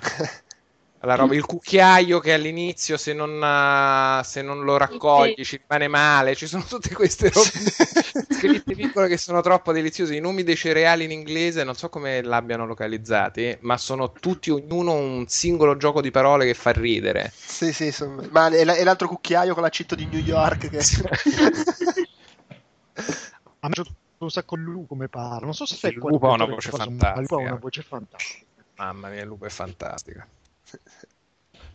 No, bello. Uh, Le tu devi dire della confezione, no? Eh no, per la confezione intendevo oh, da un Ah, punto- lo Ah, grafico, Pensavo come tipo che gli ho dato sta dentro. 800 mila dollari e mi è arrivata la versione in pelle Anch'io, umana. anch'io ho No, pensato no, quello, no, no, no, no. gli fosse arrivato il privilegio. sì, Ormai è arrivato Double Fine Tim Schafer che si è aperto la panza con un pugnale e ha tirato fuori il gioco. La vivo già come storia passata perché ormai è semplicemente un rapporto continuativo di mecenatismo e supporto da parte mia a prescindere. Fanno gli amnesia Fortnite? Soldi, non c'è problema. Si possono vedere tutti quanti comunque gli episodi della media so- anche senza i soldi? No, no, no, soldi, soldi, io vi devo dare i soldi. Beh, cari, comunque questo musiche, mi sa che... Che belle sono le musiche. Sì, sì, belle, belle, belle. No, ma è tutto bello. È, È tutto, tutto bello. bello. E io continuo a insistere, se per caso avete qualcuno degli ascoltatori ha modo di vedersi il documentario, è la storia dello sviluppo di un videogioco più interessante, divertente e meglio raccontata che io abbia mai visto. Ma è, è su YouTube? Su- oppure proprio soltanto per... Allora, era solo per eBay, che non so se poi faranno un'edizione con... eh, so che loro intenzione a un certo punto credo anche renderli pubblici, non- non- ma non mi ricordo bene perché io me li sono sempre visti di volta in volta, quindi è proprio vedersi per due anni lo sviluppo di una cosa è, è- è uno sguardo veramente un po' unico nel durante vederlo così aperto e così chiaro e raccontato, ma anche divertito o col panico di oddio abbiamo ricevuto un sacco di soldi, ma ne abbiamo spesi ancora di più, quelle, quelle situazioni. È tutto talmente candido, ma anche interessante da un punto di vista di come si sviluppa un videogioco che lo consiglio a prescindere. Se uno è interessato a vedere come può funzionare uno studio di sviluppo un po' sui generis, ma comunque che lavora, è bello. E adesso la seconda parte, dai, quando cazzo arriva la seconda parte? Quando arriverà? Eh, quando è finita. Prima della Ah, fine dell'anno. cosa... Mamma mia, io stavo leggendo, scusatemi, scambio discorso. È giusto per chiudere la, la rubrica Puffetti Rosa più lunga della storia. Ma eh, stavo leggendo su Kentucky Road Zero che c'è il- Mhm. il- il- lo sviluppatore impallato. Ragazzi, ho scoperto l'eroina, mi spiace. Detto, vabbè, ma vediamo se c'è qualcosa, c'è qualche novità, perché io ogni tanto mi distrago e dopo magari mi trovo le cose lì. Invece sto qua non, non sta facendo niente, cioè ha proprio scritto, sì, ci sto pensando, però eh, con calma, raga. Oh, ma dico, Sì, tra, l'altro, tra l'altro, il momento incubo ieri sera, Joe Pep a- accede su, su Steam, sto giocando a Kentucky Road Zero. Oh mio Dio, è uscito il terzo episodio. No, stava provando post formattone, mi è venuto tipo l'infarto. Ho detto, vabbè, lo pubblicano domenica notte alle 23. Ma che cazzo, No. senza dire niente. Vabbè. Comunque sì, tutti attenti ai pop-up. Bene, grazie ragazzi, siete stati fantastici. Vedi, è una Broken Age, eravamo partiti con dei puffetti un po' neri, ma vedi che poi invece l'amore è stato in... No, ma no, Puffetti Rosa è una, è una rubrica eclettica. Esatto. Si passa dai matti. L'ammazza che ammazza. Eh, eh, eh, Eh, Tra l'altro un tegame lo vedrei bene in Outlast da tirare in faccia, vabbè. Dai, dai, proseguiamo con i giochi, eh, i giu- altri giochi giocati. Eh, eh, eh, Stefano, tu che sei stato zitto fino adesso, che tu vieni qua, partecipi e poi in realtà ti limiti ad ascoltare in diretta, che cazzo vieni a fare? Parla, inizia Infatti, tu a parlare di The Wolf. Senza spoiler, grazie. Comunque, vabbè, ma perché Broken Age, cosa gli vuoi dire di più oltre al fatto che è bello e va giocato? Comunque, a proposito, Ma di The Wolf Among Us abbiamo già parlato? mm, il, primo, il Sui- primo episodio. Del primo episodio mi sembra sì. qua- quando abbiamo attaccato la scimmiazza a Ugo di Sì, i sì, fumetti. sì. Ah, ok. Ah, ho comprato l'ultimo volumetto sono in pari con i volumetti deluxe, cazzo. Adesso non so se rivolgermi ai paperback normali o meno. Perché ho raggiunto, perché ne pubblicano uno all'anno di quelli là, ho scoperto l'ultimo, adesso a Ah, febbraio giga e sto rosicando perché per un altro anno non Beh, puoi comprare le altre, le altre serie parallele così. Per Eh, a me quelle cose però mi danno sempre un po' fa... eh, No, ma guarda che sono fighe, eh. a parte che poi si, si, si A me Jack mi stava un po' sulle balle, quindi non sono granché interessato, per esempio, a- so che c'è la sua, no? Che se ne va a Hollywood. C'è la sua e poi ci sono varie cose singole. C'è- adesso c'è quella su c'è Fairest su, sulle le, le donne delle fiabe. C'è que- ce n'è una con, con il lupo da solo. C'è quella delle Mille e una Notte con Biancaneve. Quella della ne Mille e notte credo che sia stata raccolta perché l'ho letta quando sta ospite là Ah, e si deve inventare e raccontare. Sì, Ma comunque sì, sì, comunque que- ah, ma magari allora anche, anche episodio di nuovo. Eh, ma tanto che vuoi dire del secondo episodio se abbiamo già parlato del primo? No, vabbè, è la solita figata, anche questo è, è confezionato molto bene e poi soprattutto non bisogna far cominciare a parlare delu di Diablo 3 perché sennò non finisce più. Io voglio sapere tutti i singoli cambiamenti apportati a tutte le singole classi, eh, mi raccomando. l'unica, guarda, l'unica cosa che c'è da dire è che il bastardo mi ha attaccato la scimmia e ci sto rigiocando pure io. Ah sì, io non so se, se rimettermelo in vena perché un giro e mezzo ero abbastanza pago. Come to the dark side, we have cookies. Eh, ma anche un po' di noia però, eh. So i cookies, poi mangiati una festa un po' noiosa. Forse vado al supermercato e mi compro i biscotti. Vabbè, quindi stiamo passando a parlare di... No, de- no, deve, deve finire Stefano. E no, vabbè, no, beh, effettivamente cosa vuoi dire? È esattamente il, prosie- il prosequello di... il of- proquello. È il proseguo. La Proloco. Bella, questo qua mi piace. Eh, ed è molto figo, continua a essere bello da vedere, continua a essere scritto molto bene. Forse c'ha un, un filo meno di ritmo perché è scritto talmente tanto bene che quando s- comincia a esserci la parte action ti scogliona un pochettino, però comunque nel- considerando che dura un'ora e mezzo non puoi dire che c'ha un calo di ritmo. No, è, E- è più, è più incentrato. Sono, no, son, ecco, sono carini gli, gli interrogatori. Cioè, quando parli con la gente devi decidere. Sì, sì, ma perché Cosa- di, fa- perché di fatto comunque continua a essere una cosa narrativa, cioè non, Sì, non- sì. non Beh, c'è anche più che perché nel, nel primo c'era almeno quella parte in cui dovevi investigare nell'appartamento e guardare le varie cose, che era un po' più. eh, Qua proprio no, solo dialoghi e poi la parte in cui ci sono. C'è un punto in cui devi guardare appunto nell'appartamento le robe, ma è proprio hai guardato lì, ok, adesso guarda lì, hai fatto, ok, adesso guarda là, ok, hai finito, ciao, Sì, sì, è, ta- è talmente tanto guidata che non... Però no, bello, sì. Però sì, cioè, nel complesso è comunque ottimo. E, e mi Eh, eh. raccomando, giocatelo su PC. Un- Una cosa, sempre vabbè, senza entrare nello specifico, qua ho patito un pochino di meno il fatto perché c'è, c'è il problema che Bigby è un po' una merda, cioè nel senso è il lupo cattivo. Il Ah, person- vabbè, sì, sì, sì. il personaggio è quello, per cui ci sono, è- non è facile metterlo in una situazione in cui fai delle scelte fra faccio il bravo, fa- eh, qua secondo me ci sono riusciti meglio che nel primo episodio a dare Sì, un sì, po' di, ri- di varietà. rimane, eh, rimane comunque grigio anche se fai la scelta bianca o nera, diciamo. Voglio dire, del resto è uno che ha passato tutta la vita a mangiarsi i maiali, ma- ma- la, la- la nonna di Cappuccetto Rosso e, e quella, e poi si redime solo perché si vuole trombare Biancaneve. Cioè, voglio dire, Ne- ne- no, no, nettamente. eh. Eh, Delu, Dicevamo, tu hai già scritto tra l'altro di recente un articolo su Outcast per spiegare al mondo come mai sei ricaduto nella droga di Diablo 3, Sì, infatti. Tra l'altro un articolo non richiesto, nessuno mi aveva detto Delu perché non ci scrivi un articolo su Outcast? Ho Che, detto, che "No, sono, invece- sono i peggiori perché sono quelli dettati dalla droga. Eh, perché, Dalla no, perché droga, Diablo, sì, Diablo eh. 3 arriva solo a tradimento. Cioè, Era l'articolo stato un l'ho trovato sul momento CMS. Ah, ma si può fare proprio così? Cioè, tipo che un giorno ti trovi una recensione di Dark Souls 2? Beh, poi la devo pubblicare io, posso Eh, no, anche affanculo e cancellarla, però sì. Ah no, allora forse preferisco chiedere prima. magari sbatti una cosa o l'altra e poi no, va Sì. Guarda, se vuoi Dark Souls la mancata 2, pubblicazione a gratis sul sito amatoriale sarebbe veramente una pessima roba da mettere a curriculum. Tranquillo, tranquillo Ugo, se fai la recensione di Dark Souls 2 te la Va pubblico. bene, ok. Ti- ti- la- quella di Tanto non la scrivi fai. tu, Eh, infatti è tranquillo. facile. Dicevamo, Diablo 3, allora, ehm, cosa, una settimana fa, dieci giorni fa? Ricordo Cosa? più. È uscito il A me lo aggiornamento chiedi. 2.0 di Diablo 3, che i più, eh, come si chiamano, i più maligni eh, hanno buttato lì, eh, perché esce tra poco, tra poco sì, eh, il 25, il 28, il 25 marzo esce la nuova espansione Reaper of Souls, e, e più Vabbè, ma normale, è normale, visto scusa. che la gente aveva, c'era, c'era stato probabilmente un calo di, di, gio- di persone che si stavano giocando fisiologico, anche perché il gioco è uscito da due anni quasi, eh, per rilanciare il- l'entusiasmo, l'interesse dei giocatori, hanno rilanciato questa, fatto uscire questa patch che ha cambiato un sacco di roba. La cosa più importante, ha cambiato il sistema che regola il eh, drop dei vari pezzi di equipaggiamento e l'azione degli stessi. Prima era completamente casuale, quindi sui pezzi di, di equipaggiamento si trovava qualsiasi cosa nel- in ordine completamente casuale, quindi poteva anche succedere che un barbaro trovasse un'arma da barbaro, quindi spe- specifica per la propria classe, e ci fosse sopra tipo intelligenza e destrezza, che sono, che so- sono le eh, statistiche, i parametri che non sono della sua classe.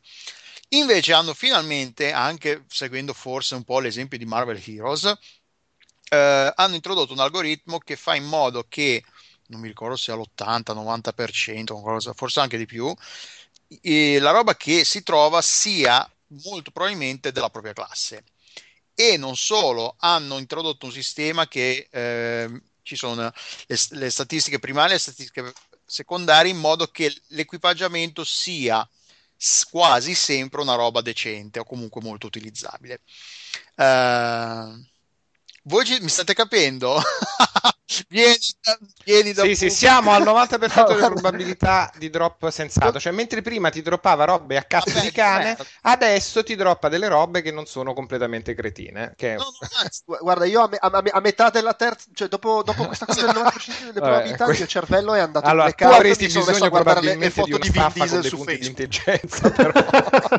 Eh, temo di sì, anche perché cioè, ero lì, eh, 90%, boh, vediamo su Facebook, oh guarda c'è Vin Diesel con la foto che sta a doppiare Guardians of Allora, the 90% Galaxy, di vabbè, ciao. probabilità significa il 90%. Stai tranquillo. Fermiamoci al Scrooge. 90%. No, ma Vin Diesel fa paura comunque su Facebook. Mette su una foto nel giro di 20 secondi, ha già 20.000 like. quindi Eh, una- Beh, vabbè, vabbè, credo sia Si tipo la, la- la persona con più fan su Facebook, Sì, ma mette su delle foto meravigliose, cioè, ma anche i video che fa che girano, scusate, ma è adorabile quell'uomo. Cre- credo sia l'uomo più pa- cioè ha dentro proprio nel cervello è, è- è il concentrato di pacchianeria più grande che esista sul pianeta. tanto. Tra l'altro è un nerd vero perché lui giocava, gioca a eh, Ah, Dungeons and Dragons. sì. Sì, sì, cioè, c'era un'intervista in cui si è messo a nerdare per mezza Sì. intervista co- parlando della seconda Sì, sì, edizione, che terza, però terza. se gli stava sempre in mezzo ai coglioni, cioè, mi dai i soldi, adesso mi aiuto io a fare il gioco. No, invece paura perché fa un altro film su PC Black. Un altro. Vabbè, dai, non è così No, osceno. era Dixon. un secondo. Comunque, dicevamo, Certo, Ho detto non era osceno, eh, mica era bello. dicevamo eh, oltre a questi cambiamenti che sono la droga vera, perché poi alla fine a Diablo e compagnia bella, Dark Soul, perché sono- è quello il principio di quei giochi, comunque trovare equipaggiamento per potenziare il proprio personaggio e eh, divertirsi, quindi insomma è quello il problema. Hanno modificato un sacco le classi, hanno tolto alcune rune, hanno tolto alcune abilità, le hanno cambiate, le hanno potenziate, hanno cambiato un po' i numeri e hanno aperto un sacco le possibilità di, eh, poten- di personalizzazione della classe. Hanno tolto il sistema che, perché dopo il lancio avevano introdotto questo sistema idiota che uccidendo, eliminando i pack di Elite si otteneva questo bonus temporaneo che era eh, Nephilim Valor, se non sbaglio si chiamava, che ti aumentava la, la la possibilità di trovare oggetti rari e soldi. Però se, se cambiavi il- gli, ehm, le abilità del personaggio, perdevi le stack e potevi arrivare fino a 5, il che bloccava praticamente, non, non cambiava nessuno, perché una volta arrivati a 5 la gente se lo teneva. Invece hanno tolto questo bonus, quindi si può cambiare continuamente, eh, anche tra uno scontro e l'altro, le build per cambiare un po', vedere un po' cosa funziona e cosa non funziona. Ed è molto, molto, molto divertente. La gente, a parte, quel- a parte i soliti che si lamentano, che si disperati sul forum, ah bastardi, mi avete ucciso la mia classe preferita, roba del genere. In generale il, il feedback dei giocatori è stato molto positivo e hanno più o meno tutti riconosciuto che ci sono tante possibilità di eh, personalizzare le classi. Eh, poi hanno, tol- hanno tolto gli, eh, i livelli di difficoltà precedenti. Non, non c'è più un giro a normal, un giro a come era a inf- non mi ricordo nemmeno più inferno, poi torment, una cosa del genere. Adesso il, eh, i mostri si adattano al livello del, del giocatore, del personaggio e eh, ci- si può eh, selezionare, a meno che ovvio, il- al- se non si è mai finito il gioco, si può arrivare fino a master, maestro, immagino che sia in, inglese, in italiano, che aumenta, eh, aumentando la difficoltà si aumenta il livello, ovviamente la forza dei mostri, ma anche eh, i bonus di esperienza, di soldi trovati e anche il- vari bonus al- agli oggetti che si trovano, una cosa del genere. Quindi tu, Ugo, che pensi di non voler tornare, secondo me dovresti tornare perché con i livelli nuovi di difficoltà non c'è più questa cosa del ah, devi fare un giro normal che è una, è una cagata perché è facilissimo. Tu puoi iniziare a un personaggio a livello 1, te lo fai subito difficile il gioco e i, i mostri sono sempre al tuo livello, quindi il livello di sfida rimane costante fino alla fine. E poi cos'altro? Hanno ridisegnato un po' di boss, hanno, hanno cambiato le- le- un sacco di... Hanno, chiudono la, la- come si chiama, la casa d'aste il 18, se non sbaglio, quindi tra poco. Gli oggetti nuovi, eh, i, ra- i leggendari e i pezzi dei set, quindi quelli arancioni e quelli verdi, non sono più eh, scambiabili, non si possono più scambiare tra giocatori Sì, a meno, legati tranne a- quelli del- con cui si trovano nel party per un paio d'ore. Si vocifera che forse introdurranno la possibilità di farlo tra i compagni di clan, perché hanno, adesso hanno anche introdotto la possibilità di creare dei clan, però per ora non c'è. E quindi, boh, a me ha ripreso la droga proprio. Eh, mi ci sto divertendo un botto, ho ritrovato un sacco di gente con cui ci giocava, tanti lettori di Outcast, Bocte, Lord Byron e compagnia bella, gente che anche di- eh, del Funax Game per noi, Nova. Ehm, no, comunque sì, mi ci sto divertendo un botto, le classi sono un sacco varie, si trova un sacco di equipaggiamento bello, divertente, ehm, il design dei- dell'equipaggiamento ha delle cose carine, tipo ho trovato un'arma a due mani che se la usi invoca quattro fantasmi, quattro vacche che combattono per te, eh, insomma, è divertente. Venite a giocare, non, eh, non non stacchiamoci mai più dal computer tutti insieme. E il 25 esce l'espansione che aggiunge un atto nuovo, una classe nuova, il crociato, un adventure mode che è una, penso che sia, non ho ben capito come funzioni, però è staccato dalla storia, penso che sia una, se- una sequenza di sfide, di, ele- di eventi eh, generati a caso, e quindi bello.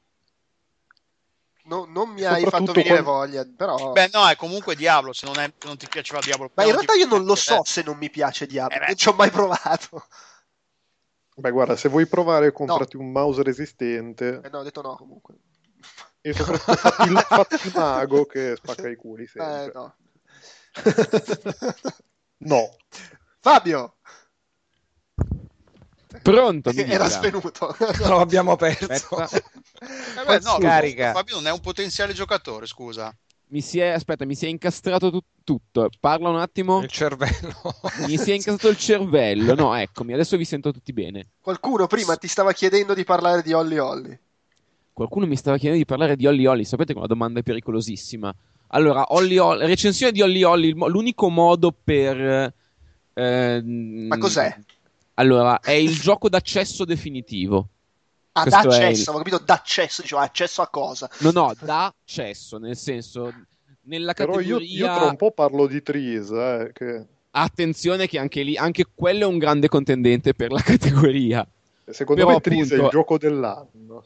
È una gran figata. Però Holly Holly è sostanzialmente mm, un gioco bidimensionale sullo skate che ha capito tutto dello skate. Nel senso, è un, è un gioco estremamente difficile che chiede una coordinazione pazzesca e che prevede proprio che tu nel- nella tua esperienza di skate digitale passi sì e no il 70% del tempo sfracellandoti per terra. È un, mm, ha una grafica deliziosa, bidimensionale, che appunto io l'avevo avevo scritto nella recensione su IGN che mi ricordava i disegnini di stilizzati che facevo al liceo invece che ascoltare le lezioni di matematica. E appunto è. mm, si va da sinistra verso destra, bisogna saltare, eh, grindare, flippare, eh, mantenere ovviamente la velocità, saltare al momento giusto e soprattutto chiudere i trick al momento giusto, cosa che mi ha, mi ha ricordato un altro dei miei giochi di skate eh, preferito che era ai tempi della PlayStation eh, 1 Thrasher eh, Skate and Destroy, troppo spesso dimenticato. Signore Dio. Ma mi pare che fosse di, di Rockstar.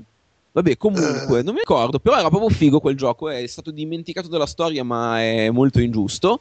E questo qua, appunto, è un gioco bidimensionale dove ci vuole tanta pazienza, ma anche tanta abilità, e esattamente come, nello ska- come lo skate, è assolutamente... Pubblicato da Rockstar Game. Ecco, hai visto? Però no- non sviluppato da, cioè, da uno studio interno, sviluppato da, dalla gente. Da, da terzi. E comunque... No, sviluppato veramente dalla gente, ho fatto solo merda a parte quello, però... Però proprio bello. E, Sì, sì, no. e questo qua appunto è un, è un gioco mh, dalla grande difficoltà che ti prende a colpi di, di asfalto in faccia ogni due per tre, ma che dà grande soddisfazione. E se ti prende il tarlo del gioco, ce n'è proprio tanto da giocare, ci sono delle sfide quotidiane, il daily grind, è proprio bello, proprio molto bello, sia che te lo vuoi giocare mh, per i fatti tuoi in treno, sia che ci vuoi giocare per fare i record online. E alcuni avevano detto, quando dopo aver scritto la mia recensione, avevo visto che in giro molti avevano lamentato eh, dei bug in alcuni punti sui salti. Da un lato è vero, sporadicamente capita un bug, ma lo archivio come una cosa di poco conto perché quel bug ehm, conta lo 0,5% delle cadute che fai. Le altre che fai puoi aggrapparti al bug finché vuoi, ma il bug non c'è, sei tu che sei caduto. Sei tu È che sei rotto! buggato. Un po' come il tasto che non funziona in Street Fighter, quelle cose lì. Sì, sono quelle cose. La console no, è un tua e lo bootleg, sa. c'è il lag. No, no, è proprio che sei stronzo tu, hai sbagliato tu. e- Però appunto la cosa che mi, che mi piace tantissimo di Holly Holly è che è veramente un gioco di skate, ma proprio nel- nell'ottica di spirito dello skate. Per, eh, per me che ci sono andato tanto, mh, oh, vedendolo ho detto, cazzo, siete gente che va in skate e se non lo siete siete gente che avete capito cosa c'è di bello nello skate.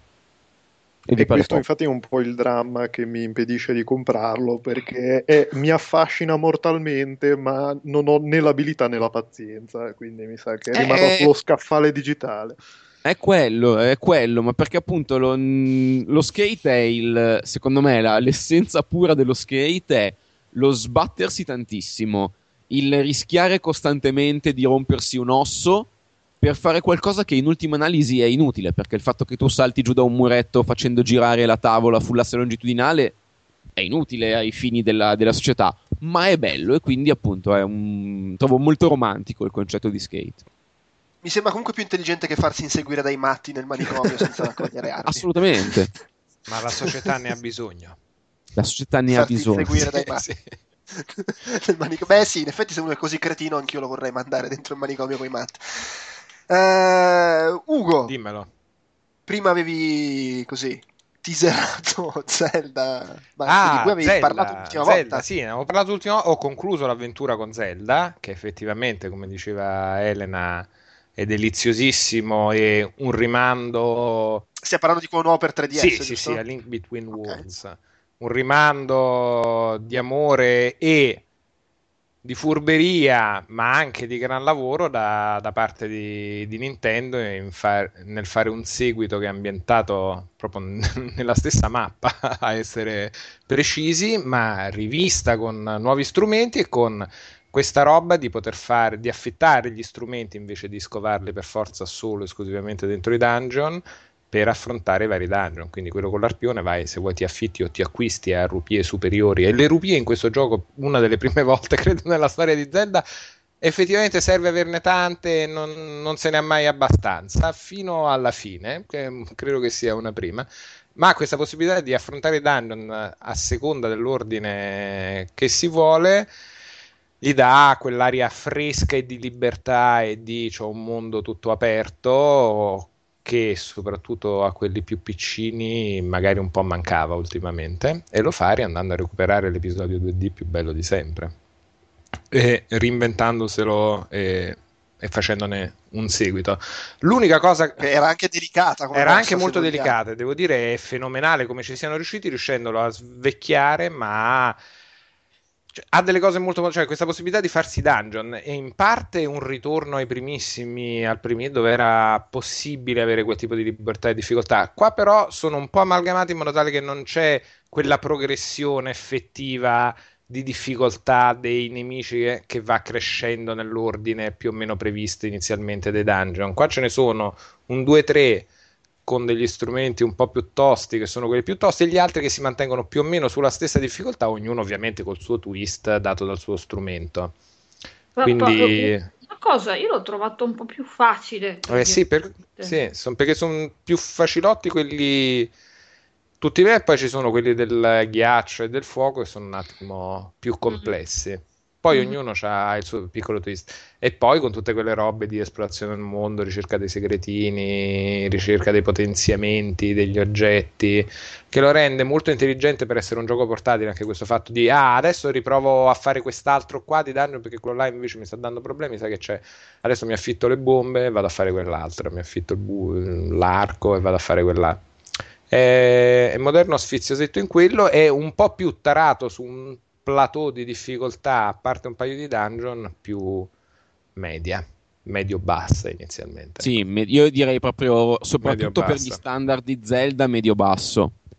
Ma la delizia con cui è confezionato e, e strutturato il tutto è, è più che ammirevole e il gioco poi è divertente come sono divertenti quegli zeldini puliti 2D fatti Ah, così. fa, fa anche un certo senso ritornare perché era secondo me geniale come erano riusciti a tradurre il sistema di controllo di uno Zelda su DS col touchscreen. Secondo me lì c'era stato uno sforzo in avanti sul pensarlo a che aveva dato dei risultati eccezionali. Qua si ritorna al classico direzioni e pulsanti ed è come anche là un ritornare a casa molto efficace ma modernizzato nel resto della formula. Io carino. aggiungerei una cosina sulla difficoltà, che allora è vero che è veramente facile per gli standard di Zelda, ma È già col fatto Zelda che- di suo. Che... Ah, insomma, Ma insomma, dipende, se vai su dipende un- sì, eh. quelli vecchi, i boss, alcuni boss, alcuni passaggi non erano esattamente facili, però allora i boss di questo qua, con un paio di eccezioni, li ho picchiati quasi tutti al primo colpo. Anch'io. Ma Ed è visto strano. che, gli, visto che gli oggetti li affitti, nel senso, poi piano piano, certo- pi- piano piano li compri e ce li hai anche quando muori, ma li, mm, quando muori, se li hai, se li hai affittati, il- l'amico se li viene a riprendere. Quella cosa lì mi ha, nonostante il, mm, appunto, i boss non fossero difficilissimi, mi ha mantenuto l'emozione perché il- la prospettiva di morire e perdere quegli oggetti non era una tragedia, non era una cosa troppo punitiva del eh, vaffanculo, che palle, spengo la console, non ho voglia di rifarmi questa mezz'ora, ma manteneva comunque quel tot di brivido, mi, ha- mi è piaciuto, cioè non ho mai... Non mi sono mai trovato a giocare alla, alla cazzo perché tanto vincevo facile o tanto non succedeva niente. La- ho trovato che fosse molto ben calibrato sulla, sulla ricompensa e soprattutto sulla punizione. Cioè, è una madre- bella a mia madre non è soluzione alla difficoltà. A mia madre sta cosa dell'affitto della roba non è piaciuto, se ne, man- se ne lamentava continuamente. Ma A tua perché madre? la genovesità Sì, sì, mia madre. Delu. Ma mia madre è sarda, figurati. E allora- La sardità, no, vabbè, ma lo guarda sai. che- no, ma guarda che è l'aria che ti ammorba. eh. Ah, dici? Sì, sì, È l'acqua, Sì, sì. è Nicolai. Vabbè. ok, proseguiamo. Luigi! Yes. Ciao, Sì, c'era Luigi. Luigi, Luigi. Ciao, Luigi. Eh, ma lui era immerso in Mario e quindi Luigi. giustamente dopo aver parlato di Zelda lo Luigi evoco. immerso in Mario. Luigi immerso in Mario è una bruttissima immagine ma O- oggi Luigi sto uscendo con certe perle giornalistiche. Tra l'altro, eh, su- prima stavo giocando ad Outlast e avevo appunto appena visto il momento in cui incontri i due matti del manicomio che se stanno a fare un cularella col cadavere. Bello. Quindi così volevo, volevo evocarvi questa bella immagine. Arrivi lì, t'arrampichi, ah, non vedo niente, tiri fuori la videocamera, non vedo niente, visione notturna, pom, pom, pom, ma che cazzo. Era meglio non vedere nulla. E, e lì è un altro momento in cui, ma dimmi tu perché io non posso avere in mano un- una vanga e tirargliela in faccia.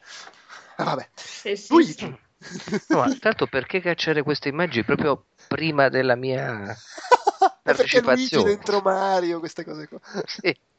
Vabbè, comunque. Dunque, mh, parliamo di un gioco che di sessuale ha poco niente, neanche di perverso. Poco... Ecco, chiedilo a Babic, che lui è fissato. Sì, ma Babic vabbè, c'ha tutta una sua ovviamente capacità di fruizione lisergica che ovviamente non siamo a quei livelli noi di, di altezza. Comunque, questo gioco eh, si chiama TXK, è un gioco della Lamasoft, la software house ehm, capeggiata da, indovinate un Jeff po'? Minter. Porca miseria, siete preparatissimi, neanche fossimo su Outcast. Comunque, eh, è una, immaginate una riproposizione in esclusiva su PlayStation Store, PlayStation Network eh, per la precisione e per PlayStation Vita in particolare. Eh, immaginatevi, insomma, tutti conosceranno la storia di, di, di Tempest, che è un coin-op del, dell'81 che ha sviluppato Dave Terror per Atari. C'è gente E- che non era nata nell'81 qua, eh. Sì, Tipo c'è io. gente- c'è gente che ancora nasce, però noi lo diciamo per i posteri.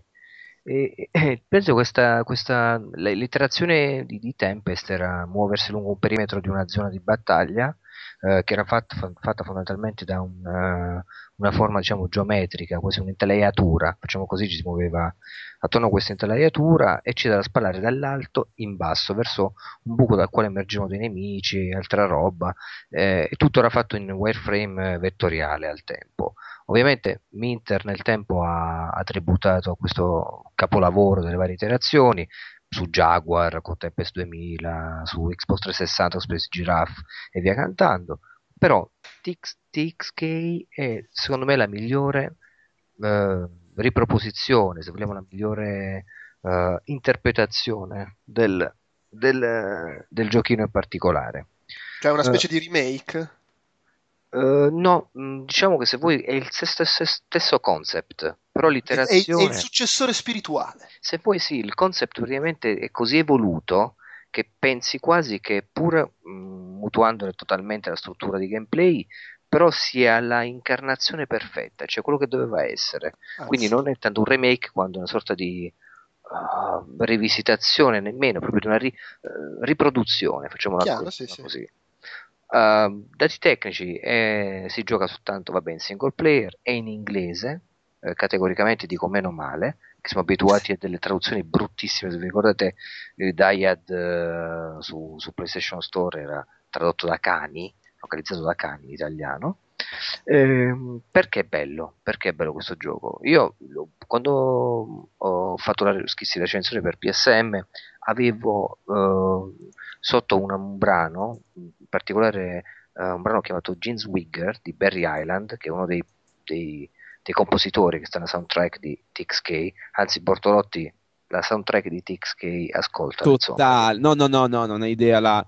Ho, per adesso ho, ho avuto poco tempo per giocare al gioco, ma sto ascoltando la colonna sonora in loop da qualche giorno. Cioè, ho- ho sentito più la colonna sonora del gioco che il Sì. gioco stesso, però è meravigliosa, proprio stupenda. Vero, vero. E- e- che dire, praticamente, a parte che c'è la possibilità che la potete ascoltare direttamente ehm, tra le opzioni, quindi ve la scorrete e ve la ascoltate tranquillamente, potete metterli sottofondo quando fate altro, non c'è bisogno di ascoltarla né su YouTube né collegate la PS Vita all'impianto e via. Ehm, ha un sapore particolare TXK, praticamente vi spiego co- cosa mi, cosa mi è piaciuto in, in particolare. È molto una produzione homebrew, si sente che ha ancora quel sapore fatto da, da stanzetta in cui i nerd vanno lì e, e creano e si, si- si devastano ed esce fuori l'opera d'arte minimale, minimalista. Eh, quindi molto anni 80, molto molta psichedelia, molta fluorescenza, molto neon, e, e vedi questo passo. Uh, la differenza fondamentalmente rispetto alla, alle altre iterazioni è che in qualità di, di, tube shooter, chiamiamolo così, oltre a spostarsi per, in questi segmenti, sparare nemici, tutto quanto eccetera, c'è la bellissima possibilità praticamente di usare una smart bomb che raddoppia il punteggio, una possibilità di salto, quindi si può vedere l'iterazione del, dello schema che gli schemi sono fondamentalmente fatti da posso, punti interrogativi, lettere dell'alfabeto, numeri, quindi il reticolato può essere di, di, varie forme e fogge, quindi si può saltare dall'alto perché quando i nemici stanno risalendo e ti possono colpire e trascinare giù e, e farti crepare, tu usando questo salto ad libitum ti allontani e hai una visuale in prospettiva in cui sparare dall'alto Ehm, cercando ovviamente di beccare questi, questi nemici stessi. E questo continuo salto, mischiato alla musica, mischiato ai colori, crea tutta una sorta di movimento e di dinamica che è, è spiazzante. Vederlo poi su PlayStation Vita è molto molto bello. E, ehm, la cosa che a me ha particolarmente piaciuto è che ha tutto un suo sap- infarcito di citazioni assurde come Minter ci ha abituato. Quindi immaginate le colonne sonore mentre giocate che sparano cose in italiano, le dico tipo la coscienza è un feedback, oppure lo spazio è tutto, ma anche stronzate tipo, che ne so, mutande a banana, oppure il neon del, dello new dello spazio, sto, sto improvvisando. Quindi c'è tutta, tutta una serie di bombardamenti di, di, di, messaggi che sono simpatici, ma al contempo creano un certo tipo di immaginario. Uh, quello che si, sen- si respira giocando TXK è l'amore, il piacere di ri- essere ripassati attraverso i primi Asteroids, Defender, tutto quell'humus ludico che sta proprio ai prodromi del videogioco, quindi molto molto eh, quasi dire, suggestivo dal punto di vista storico. E, ehm, godi di tutto questo attraverso una musica atmosferica, attraverso un ritmo, attraverso più di 100 livelli, tra l'altro, che poi ci sono anche quelli bonus, quindi hai voglia di giocare. C'è la bellezza di poter ricominciare il livello con le vite con cui tu uh, cioè, hai cominciato quel livello la prima volta. Quindi una sorta di Uh, tipo salvataggio. Sì, di salvataggio, insomma, che ti salva veramente il culo perché molto te arrivi veramente a pezzi. Dici, sai cos'è? Fammi ricominciare un livello prima, così arrivo a questo qui, magari un po' più potenziato. Uh, concludo dicendo soltanto questo. Uh, in, vi ricordate il Vectrex? Per chi sa di cosa sto parlando, la, la piattaforma. Ce ne ho uno qua vicino. Purtroppo sì. ok, ok. Avete presente che eliminava completamente l'aliasing perché eh, cioè, ovviamente tutti era... i vettori. Esattamente, quindi perfezione di vettori wireframe, eccetera. Ecco, che lo eliminava proprio non c'era del tutto. Non c'era, non c'era, era una cosa, una tecnologia proprietaria tra l'altro. Ecco, immaginatevi la PlayStation Vita che si trasforma nel suo schermo in un Vectrex, però che fa delle cose spaventose a livello di musica, di, di, di suoni, uh, di, di, immagini, di colori, di luminescenze. Quindi sembra davvero di stringere fra le mani qualcosa che è un richiamo, è un amore a quel tipo di, di visualizzazione, di immaginario di videogioco, ma al contempo è anche una, un oggetto tecnologico che può permettere una, una, simile tipo di visualizzazione. Non so quanto sarà possibile con i nuovi PlayStation Vita, che non saranno più OLED ma saranno LCD, per dire. Però con lo schermo OLED è una figata meravigliosa e quindi insomma consiglio se voi avete una PlayStation Vita ancora per poco eh, vecchia maniera però vi dico fatelo, fatelo vostro perché TXK è un pezzettino di, di culturale di videogioco e di storia assieme Guarda, me l'hai venduto quando hai detto up, eh? Come? Vi siete sovrapposti. Fabio, cosa hai detto? Che per me è abbastanza killer app da vita. Nel senso, se non avete una PlayStation Vita e vi piacciono i giochi un po' trippy, psichedelici, vale, vale il prezzo del biglietto proprio. Ecco, peraltro, sì, tu Stefano? È così bello. Tanto che ne parlano tutti bene di TXK, ma ha mai detto se lo farà per qualche altra, qualche altra, piattaforma? Perché poi sembra un gioco che meriterebbe di essere giocato su uno schermo gigante. Ha, ha, ha detto un'altra piattaforma, sto cazzo! Sai che... ha detto così. Ma è più bello di Lumines? Ma è diverso. È diverso. il sapore è diverso proprio, Lumines è meraviglioso anche, ma è più pulito, Lumines elegante, puntuale, TXK invece è più confusionario, ma al contempo leggibilissimo, però ti ripeto, c'è una vibrazione totalmente differente, è proprio un concept eh, diverso. Poi tra l'altro, quando ho scaricato il, ehm, il ehm, come si dice, il, il, il gioco, contattando Jeff Minter tra l'altro, Uh, lui mi ha inviato questa copia e mi ha inviato tutta una prolusione di come si giocava se ero un neofita e vi dico che è fantastico perché nelle sue piccolissime brevi interazioni in realtà ci sono delle meccaniche vincenti che sembra molto più complesso alla fine di, di quei due o tre tasti che devi premere quindi è studiato anche in modo rispetto invece agli altri uh, Tempest maniera videogiochi, uh, in modo molto più, secondo me, intelligente, oculato e soppesato. E non ci ho trovato difetti. Cioè, il suo PSM mi sembra che le ho messo 9, se non sbaglio, perché non ci ho trovato proprio difetti. Ma a parte forse un po' frustrante quando si arriva a certi livelli, sai, superato la settantina di livelli, mm, comincia a diventare a, a dire la sua. Però, ma c'ha, c'ha una personalità molto marcata, molto forte. Ma domanda, io l'ultimo gioco di, di Minter su cui ho messo mano, credo, potrei sbagliare, ma credo sia Space Giraffe. Yeah, fuck yeah! Era molto figo, però era un po' ostio. Guarda, sì. è molto più leggibile TXK. Sì. Cioè, Ok, È un peccato questa notizia, però eh, se devo dire No, la mia ma- eh. psichedelico, che sia un attimo leggibile, quello lì ti aiutava anche con i suoni, era una tempesta sensoriale infernale, ma Space Giraffe se lo ascoltavi si faceva leggere anche con i suoni, perché a volte No, non, non lo metto in dubbio, però ammetterai Sì, che era un sì, po'. Vuoi giocarmi cazzi No, tuoi? ma ammetto, la figata, secondo me- con, eh, con estremo piacere, lo confermo proprio. No, era bellissimo. Però TXK a me è piaciuto tanto perché rimane fortemente Minter. È fortemente Minter. Si vede che è la stessa persona che ha fatto Space Giraffe. È ancora esplosivo come Space Giraffe, ma è più pulito. Cioè, è un Minter che è un po' più maturo. Perché alcune robe di Space Giraffe che erano bellissime, tutto sommato erano le stesse cose che Minter aveva fatto per tutta la carriera e che ha continuato a fare. Adesso è un filo più, più maturo. C'ha anche 60 anni, quanti anni ha Minter? Era ora. Comunque io Va prima bene. avevo detto che me l'aveva venduto quando ha detto hummus. Hummus.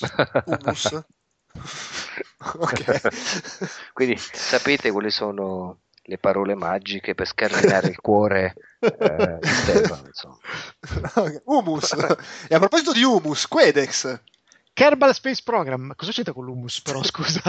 Non vedo con L'hummus c'entra sempre. Sono questi ganci un po' così eh, criptici come Space Giraffe.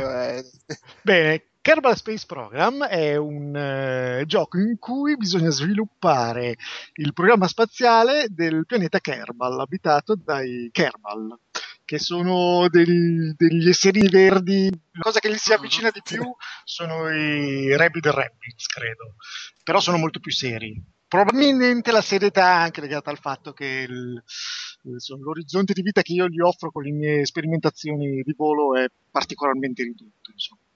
Eh, però il, il gioco è bellissimo, eh, si è creato intorno a una comunità, in pratica si parte costruendo, assemblando dei razzi, eh, ci sono due modalità di gioco, uno è una sorta di carriera in cui i pezzi vengono eh, sbloccati man mano che si procede, l'altro è un sandbox che offre tutti i pezzi sin dall'inizio.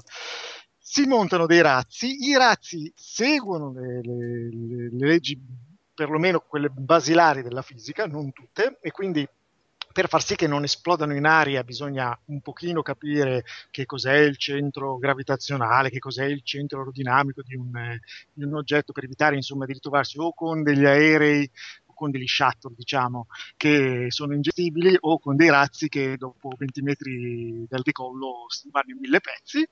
Ehm, si parte costruendoli, dopodiché si passa a raggiungere l'orbita di un pianeta, effettuare tutte le operazioni necessarie di, tra- di modifica della traiettoria de- per raggiungere un'orbita stabile e il passo ulteriore è sfruttare l'effetto fionda delle varie orbite per raggiungere prima la, la luna del pianeta Kerbal, che si chiama Moon, e, e poi i vari pianeti del sistema solare di Kerbal.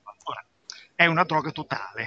Ci si ritrova a, a scoprire cos'è l'apopside e il periapside, perché insomma il gioco te le spiega. La cosa Come capita ogni giorno, cioè vai un attimo in bagno, stai facendo il cagatone, stai sfogliando la tua riga e là è il capiapside, eccolo qua dove era Ma finito. cos'è una malattia di quelle che ti prendi se, se vai con, con le donne che incontri in discoteca? Eh, no, Eh, no, no, no, no. È la Eh, sono- siliapside.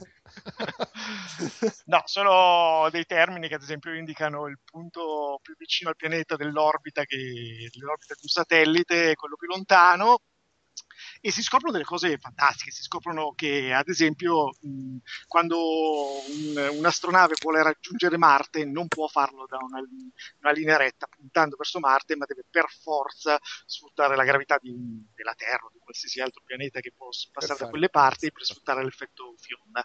E ci si ritrova a eh, che ne so, puntare in direzione di- diametralmente opposta a dove è il pianeta in quel momento per poterlo effettivamente raggiungere.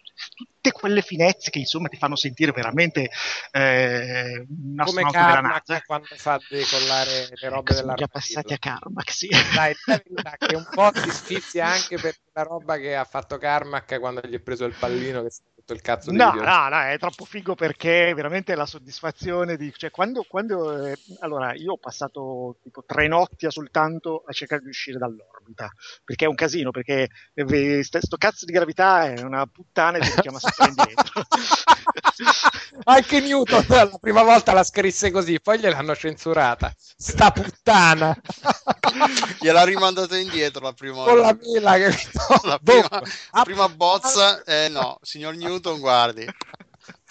No, no, cioè è veramente una roba che sei a 500.000 km, dici, vabbè, adesso cosa vuoi che mi faccia la gravità? E invece, boom, ti richiama indietro e, e poi ci si ritrova a provare i primi atterraggi verticali, a fare i moduli, perché si possono creare i moduli, quindi a metà del, del- del decollo si stacca il motore principale, passi ai razzi ausiliari. insomma, Tutte le cose tipiche che fa la NASA eh, vengono fatte da eh, Kerbal Space Program. Non, non è particolarmente complesso, il gioco ha dei tutorial iniziali che in un'oretta vi spiegano le basi per diventare l'astronauta anzi il costruttore di razzi perfetto. Eh, poi per diventare effettivamente bravo insomma, per gestire queste, que- queste nozioni ci vogliono probabilmente settimane se non mesi.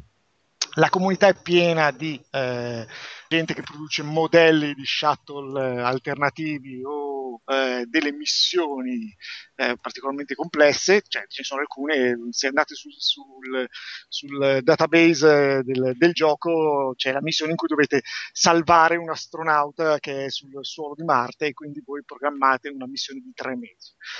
Il gioco non supporta ancora eh, le, le- le- le nozioni fisiche più complesse come punti di Lagrange, che sono delle robe che influenzano la gravità in base a dov'è la Luna, eccetera, e quindi la gente molto spesso fa partire il razzo, va nella direzione che dovrebbe essere quella giusta, poi fa andare velocemente, cioè accelera il, il- il tempo in modalità turbo e nel giro di un paio di ore si trova dove vorrebbe essere o dove sperava di essere. Però il gioco le implementerà in futuro e quindi eh, ci sarà qualcuno che probabilmente partirà con delle missioni e le compirà, eh, le, le completerà un annetto dopo. Eh, si possono fare rifornimenti tramite satelliti mentre si è in volo, si possono mettere sul satellite. La cosa è talmente stata eh, apprezzata dai tecnici della NASA che si sono messi buttati po' scimmia vera e hanno iniziato, sono andati dal un programmatore principale che si chiama Felipe Falà e, e gli hanno detto oh bello il tuo giochino sul- sui razzetti però la tua fisica fa cagare ci pensiamo noi e gli hanno modificata gli hanno- sì sì gli hanno proprio modificata l'hanno resa assolutamente più Perché realistica. loro sono senza fondi e si stanno girando i pollici in ufficio, capito? Giocano a Spaceball, Kerbal Program e dicono eh ma che cazzo, però la fisica qua, fammi intervenire. La un attimo." balistica. Tanto è vero che hanno addirittura ufficializzato una collaborazione futura in cui ci sarà un eh, mission pack, non si sa se un DLC a pagamento oppure no, ma un mission pack in cui si potrà eh, andare su un asteroide, portare un paio dei, dei piccoli Kerbal su un asteroide che dovrebbe eh, seguire esattamente quello che la NASA vuole fare, mi pare, nel 2022. Cioè, No, dei credo che porteranno dei texani in quel caso, però insomma la strategia dovrebbe essere la stessa. Eh, Ci porteranno Messi McConaughey. quel tempo sarà tornato a essere Cicciottello, bravissimo. Ehm, c'è, c'è- ci sono i filmati in rete di questi della NASA che si gasano. Oh, figato, ho fatto un razzo più figo di quelli che facciamo veramente. eh, e tra cui uno dei JPL, del Jet Propulsion Laboratory, che eh, fa tutto un viaggio verso un pianeta gassoso tipo Giove, torna indietro e manca la Terra di pochissimo. E cosa fa? Esce dalla cabina con il suo Kerbal, modifica il- il- la direzione del muso della, della nave spingendo con il jetpack psh, psh, a pezzettini, aggiustandola e usando il vapore di carburante per puntare sulla, tra- sulla traiettoria giusta. Ci sono sotto migliaia di commenti di gente estasiata su questa cosa. Gravity. È Gravity vero, sì, sì, sì. Vai Sandra, vai! Gravity ci- cioè, viene ri- riproposto nel momento in cui vedete il vostro razzo che dice oh, ci sono riuscito e poi beh, ma migliaia di pezzi dopo un attimo Eh, Ma quindi ci insomma sono le lapidi dei piccoli Kerbal? Eh, no spazio? perché probabilmente cioè, sare- si riempirebbe diventerebbe un enorme cimitero tutta la superficie del pianeta eh, che veramente ne secchi 50 a nottata quindi Poveri Kerbal. sì sì ma loro sono bellissime sono sempre Come il sorridenti cimitero sono- di... Com'era quel gioco della Sensi? Di Sensible Software? Ah, Cannon. Eh, Cannon Fodder, eh, esatto. Cannon Ah, Fodder, non sì. qualcosa di Cannon Fodder. Peraltro, la storia della gestazione del gioco è curiosa perché la, la software house che l'ha creato non era una software house, era una compagnia pubblicitaria, la Squad del New Mexico, che nel 2010 ha assunto questo Filippo Falanghe e eh, pare che avessero l'abitudine, nell'assumere nuovo personale, di chiedergli qual era il loro sogno. eh, prima di, ven- di venire a lavorare con degli stronzi per noi, insomma. E lui gli disse che da tutta la vita sperava di fare questo gioco in cui si portavano i Kerbal eh, nello spazio. Dopo due anni in cui questo, che era un programmatore hobbista e fondamentalmente eh, creava installazioni per la Sony Ericsson, in cui ad esempio dovevi fare tipo entrare in un cavo di una banca riprodotto, passare sotto i laser per rubare un telefono, eh, lui un giorno ha telefonato in azienda dicendo oh mi licenzio perché mi sono rotto le palle Loro, no ma dai dai ti facciamo fare il tuo giochino ed è diventato tipo Ah, ma dillo che è un early access. eh. è assolutamente un early access ma in Eh. realtà eh, è stato specificato che ehm, è una beta che loro considerano assolutamente stabile e che non hanno la minima idea di dove porterà, nel senso che loro pensavano di aver raggiunto, di, aver- di proporre come eh, punto di, di finale la versione 0.10, adesso sono la 0.21 perché quando è subentrata la NASA e ha iniziato a, me- aggiungergli roba a manetta, Ha iniziato a rompere i coglioni. sì, eh, sì, in realtà comunque eh, non a, a 023 ve- leggo. sì, 023 esattamente. E loro dicono ok alla, alla 1.0 non sappiamo veramente come sarà.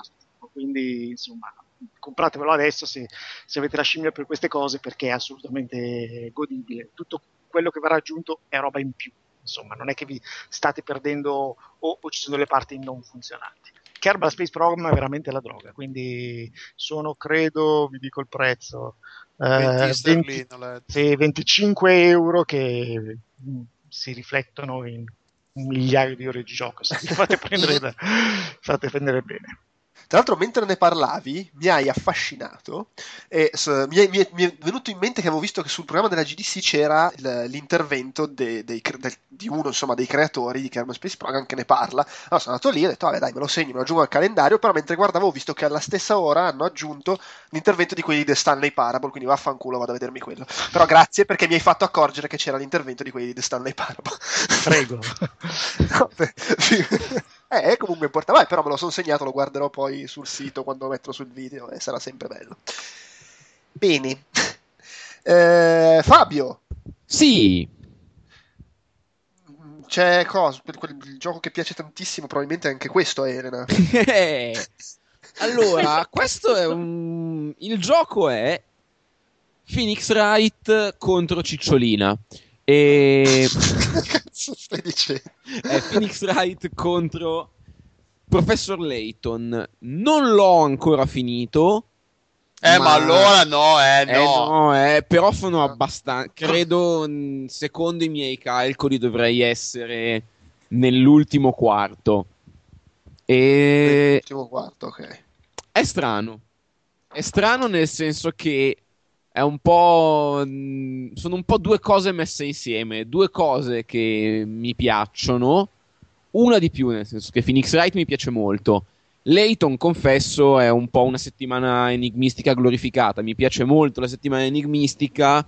Mi sono divertito tantissimo con il primo, anche col secondo. Però non puoi poi- fare i disegni stupidi sulla copertina Quali disegni stupidi sulla copertina? Della settimana enigmistica. Ah, certo, eh, ma quello è, un- è il tuo settore meraviglioso. Ma appunto il um, Layton non mi era negli ultimi anni mi era un po' venuto a noia.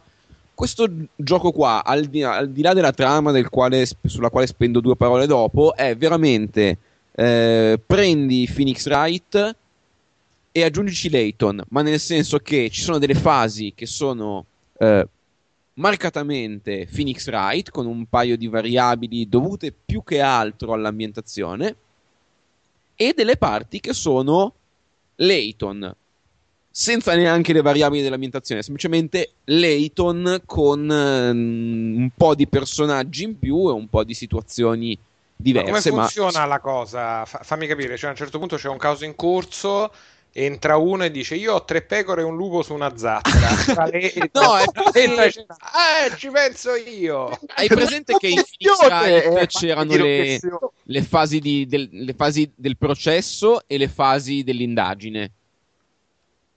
Dove vai in giro a vedere le cose, a esaminare le cose. Queste fasi in, eh, in Phoenix Wright contro Layton sono in stile Layton. Vai in giro, clicchi alla cazzo di cane sullo schermo per trovare i gettoni che ti danno per i, per i suggerimenti. Parli con la gente e dici: ah, Guarda, io te la dico questa cosa, però mi devi fare i compiti di matematica.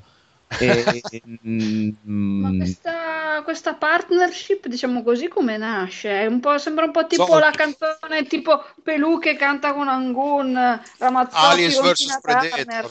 È, co- è come il PD e Forza Italia, cioè sono quelle cose un po' così per ottenere voti. eh, ma è un. In realtà è, Service Pile Driver è il nome della mossa, se non sbaglio. Quando le compagnie fanno questa cosa, è quello, è il Double Fan Service Pile Driver. Ti Sì, però era, era nato. sulla capoccia string. L'idea era nata ancora ai tempi del DS, quando Phoenix Wright stava facendo dei botti allucinanti che adesso ha smesso di fare. E Layton era mm, uno dei best seller totali. Così quindi a figata, facciamo appunto Moana contro Cicciolina. E, mm, però ci hanno messo veramente tanto, un filo troppo secondo me. E mm, a livello di narrazione è da un lato veramente lento. Questo sì, Elena, questo è. Eh, ci ha messo più degli altri per decollare. Adesso mi ha preso molto bene, ma ci sono stati un paio di momenti, in particolare un paio di processi che ho trovato veramente dimenticabili, barra irritanti. La cosa carina, per motivi che non posso dire, è che mh, Layton e Phoenix si trovano in un mondo abbastanza di fantasia, eh, dove la magia esiste e dove quindi i processi devono tenere in conto appunto la presenza di questi elementi soprannaturali che sono codificati, che ci sono dei libri che li regolano, quindi tu puoi usare lo stesso tipo di logica che usi nel mondo reale anche in questo mondo dal sapore fantasy e questo è molto divertente.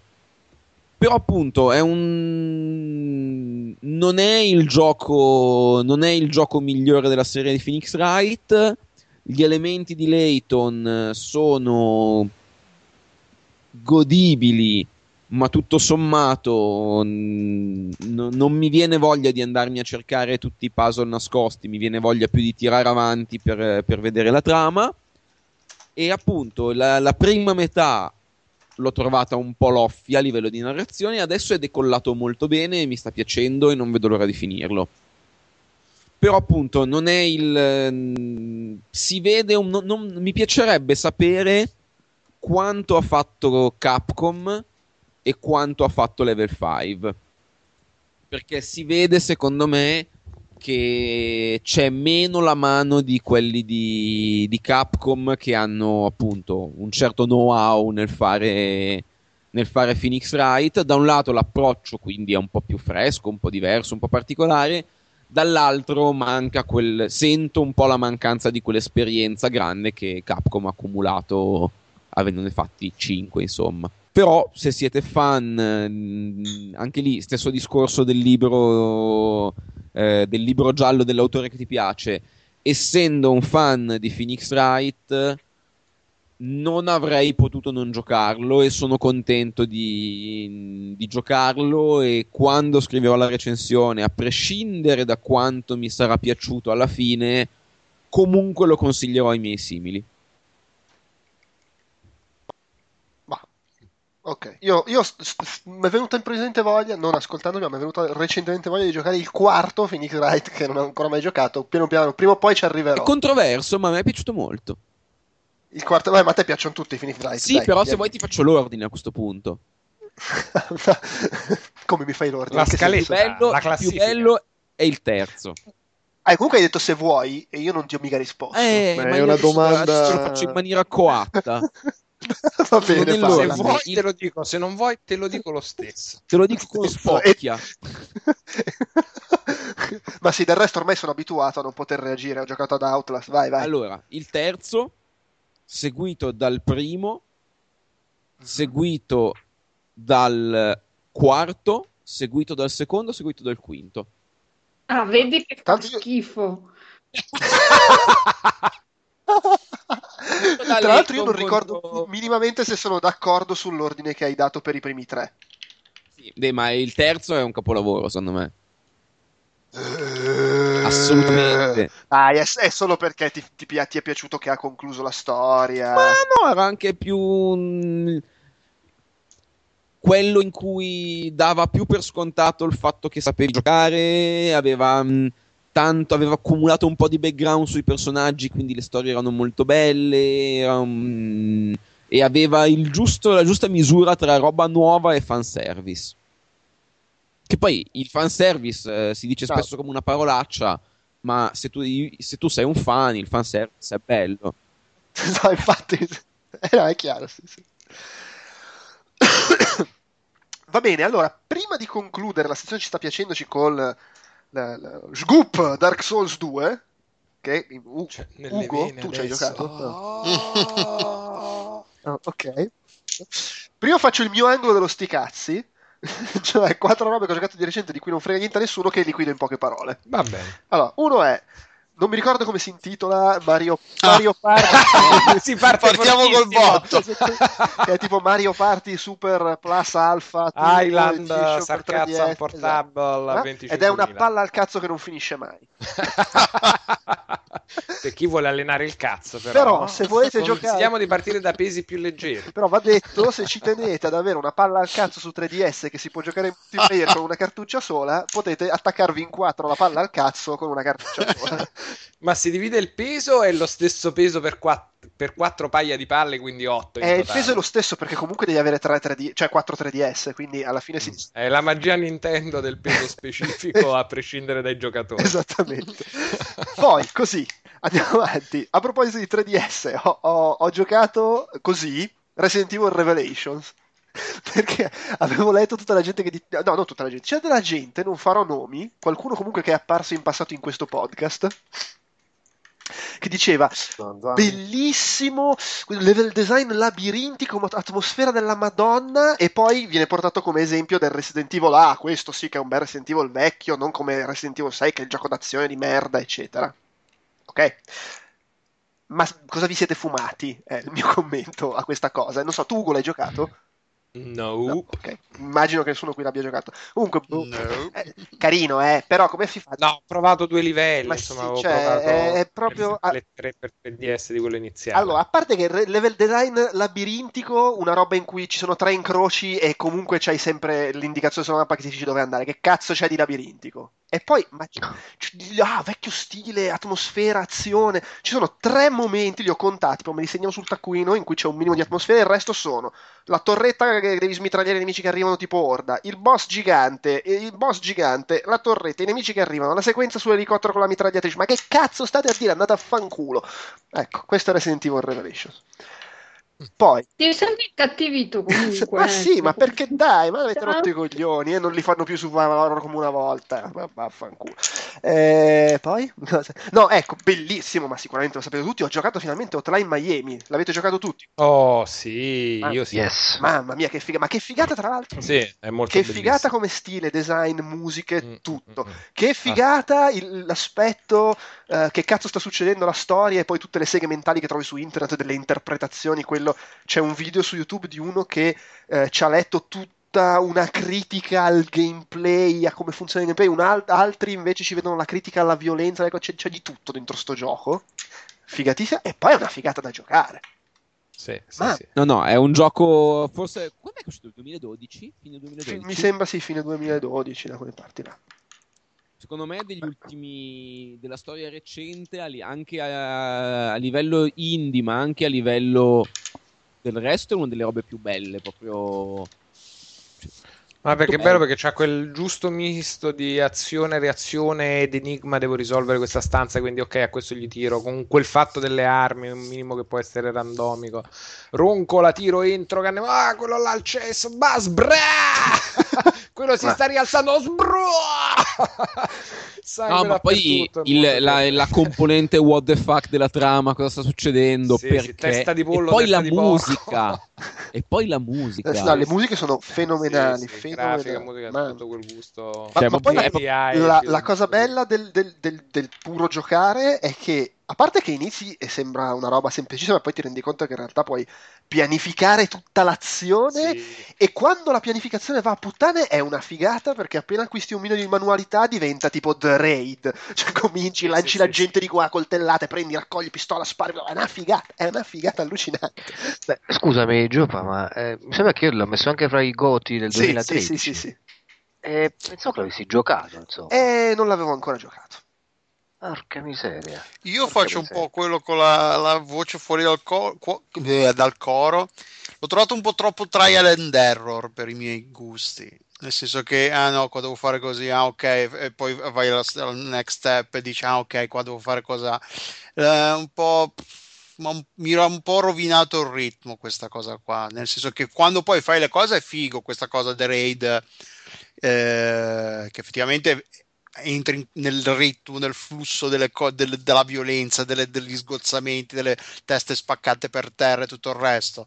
Però i primi tentativi nella stanza dici, ah ok, qui cosa c'è, devo fare, devo... eh, è un po'... eh, Però va detto che è so. il trial and error molto moderno alla Super Meat Boy da muori, riparti all'istante e quindi Sì, sì, c'ha un è suo interfacciato ritmo. molto bene. Poi, come dicevi, secondo me, te, Giopa, questa roba è mitigata proprio dal fatto che non è soltanto devo risolvere questa stanza, quel fatto che ci sono un po' le armi randomiche, il fatto che le situazioni nascono e si sviluppano in base anche al bordello, al rumore che fai, alle cose. È un po' trial and error, però è anche quel fatto di manuale di gestualità per cui quando entri nel ritmo, e sì, sto pianificando, ma se va a puttane posso essere un tale figlio di mignotta che vi appiccico tutti al muro lo stesso. Poi è chiaro, questo inframezzato da ho sbagliato il tempismo, ho una mazza È da chiaro. baseball sui denti e sono spalmato su un muro.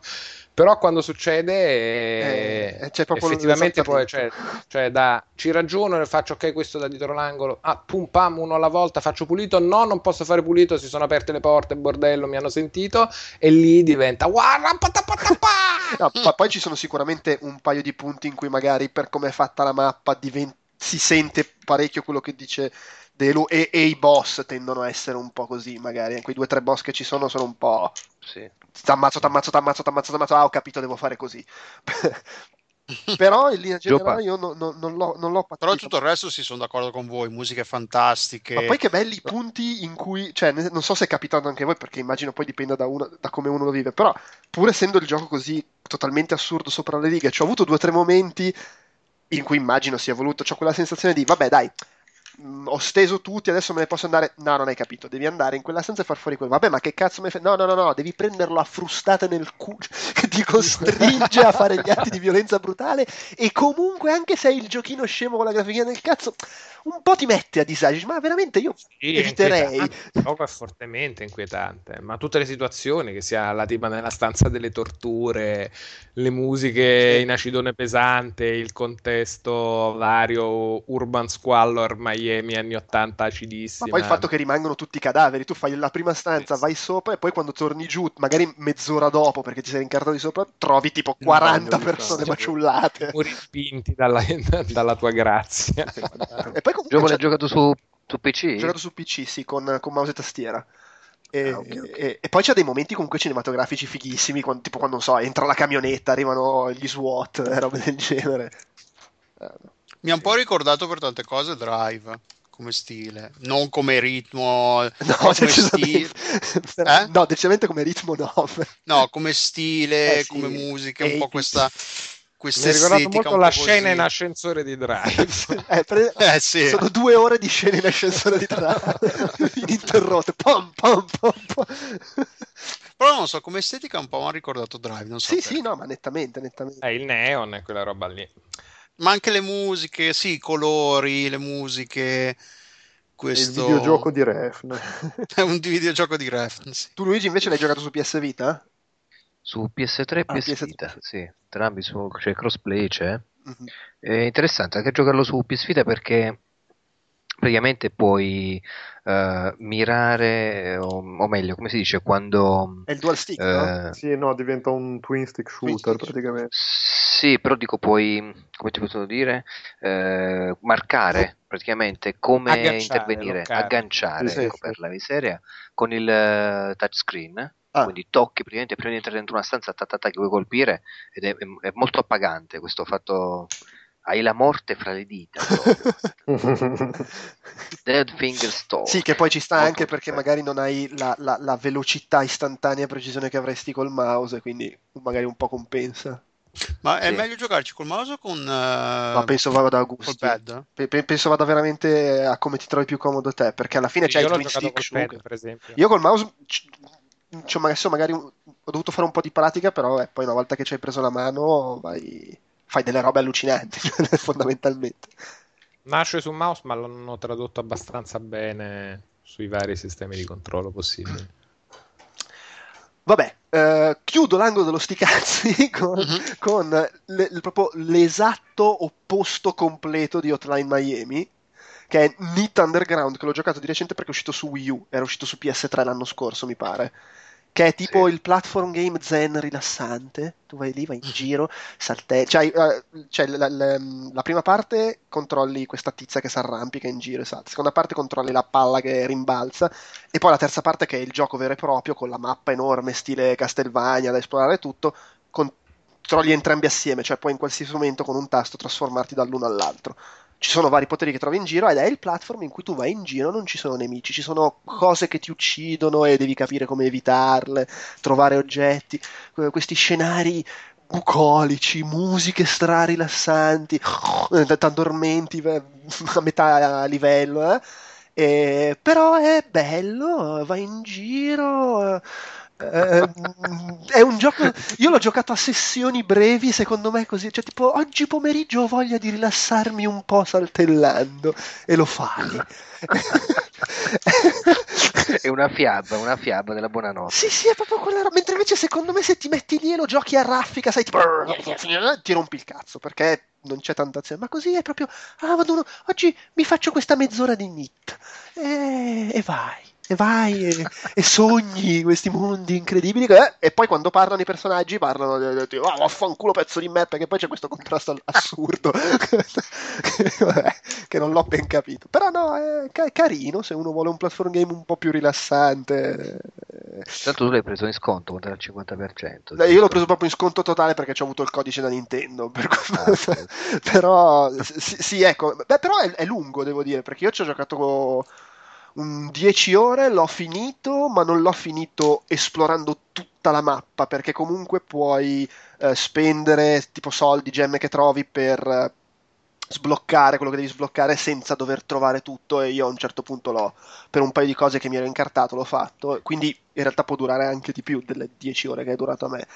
Eh, no, però beh, bello e cioè il discorso è tutta azione piattaforme mi- pseudo mini puzzle nel senso devo capire come arrivare là sopra usando i poteri saltellando e rimbalzando roba del genere mentre dal relax direi che passerei allo stress più totale di Dark Souls 2 Ah, sì, le frustate sulla schiena belle con il ferro sui nodi. È molto bello Dark Souls 2. È molto... Scusatemi un secondo, prima di questo io vi saluto e vi devo abbandonare perché sono in un inferno di, di sberle e devo lavorare tantissimo fino alla notte fonda. vai Ciao Fabietto. Quindi vi saluto, Ciao, vi, ciao. voglio, vi voglio bene, voglio bene anche a Elena, anche se ha mancato di rispetto. Detto, ho detto la mia opinione, non ho detto un gioco di merda. Hai mancato di rispetto. Alla corte. Infatti, ciao. Ciao ciao ragazzi, Ciao, buonanotte. Ciao. Ugo Eccomi. Allora, Dark Souls 2, ho avuto la fortuna di giocarci un po' in anticipo, come era successo con Dark Souls, e quindi completamente al buio. Non hai tentazione o possibilità di wiki alcuna. Se non fosse che il gruppo di recensori italiani che se ne sta occupando ha organizzato un allegro gruppetto di messaggistica su Facebook in cui ci si scambiava suggerimenti, dritte impressione, quindi era un po' come giocare con i messaggi, soltanto che erano messaggi di persone che conosci, un po' una mano. Non mi ha Che rovinato versione ci hai giocato? eh, PS3. Mhm. E non mi ha dato troppo una mano questa cosa, non mi ha rovinato troppo l'esperienza al buio perché essendo io in droga totale a casa me lo sono giocato ed ero un po' avanti e quindi facevo all'inizio tunnel vision proprio sì, sì, sì, un po' da mamma chioccia. Poi in realtà il Fossetti, gloria e onore al Fossetti, l'ha finito per primo. Io sono dalle parti di finirlo adesso all'alba dell'uscita. Nei primi giorni funzionava anche l'online, quindi sono riuscito a provare un po' di coppe e di robe.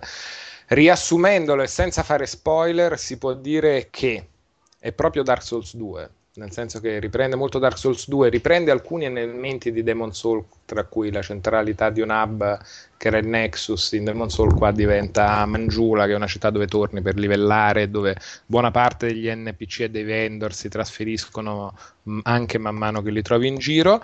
E una sensazione di possibilità e di apertura del mondo e di vastità ancora maggiore rispetto a Dark Souls è talmente più vasto che si perde un po' il senso di unità che era molto bello del mondo di Dark Souls, per cui quando arrivavi all'inizio eri, diciamo, a metà di questo mondo verticale dantesco che sprofondava nell'inferno fino ad arrivare allo Stizalit e saliva nell'alto dei cieli fino ad Anorlondo. All'inizio non te ne rendi conto, man mano ti capacitavi di questa cosa ed era molto appagante perché tutto si ricollegava, si riconnetteva e comunque qui è più ampio e più steso invece diciamo in orizzontale che in verticale con ancora più zone, ancora più possibilità di fare realmente delle strade differenti, soprattutto da metà gioco in poi, di affrontare le sue zone, come era un po' Demon Soul che era diviso in mondi molto delineati in cui ti teletrasportavi. Qui sono più uniti, ma con questa possibilità di esplorazione.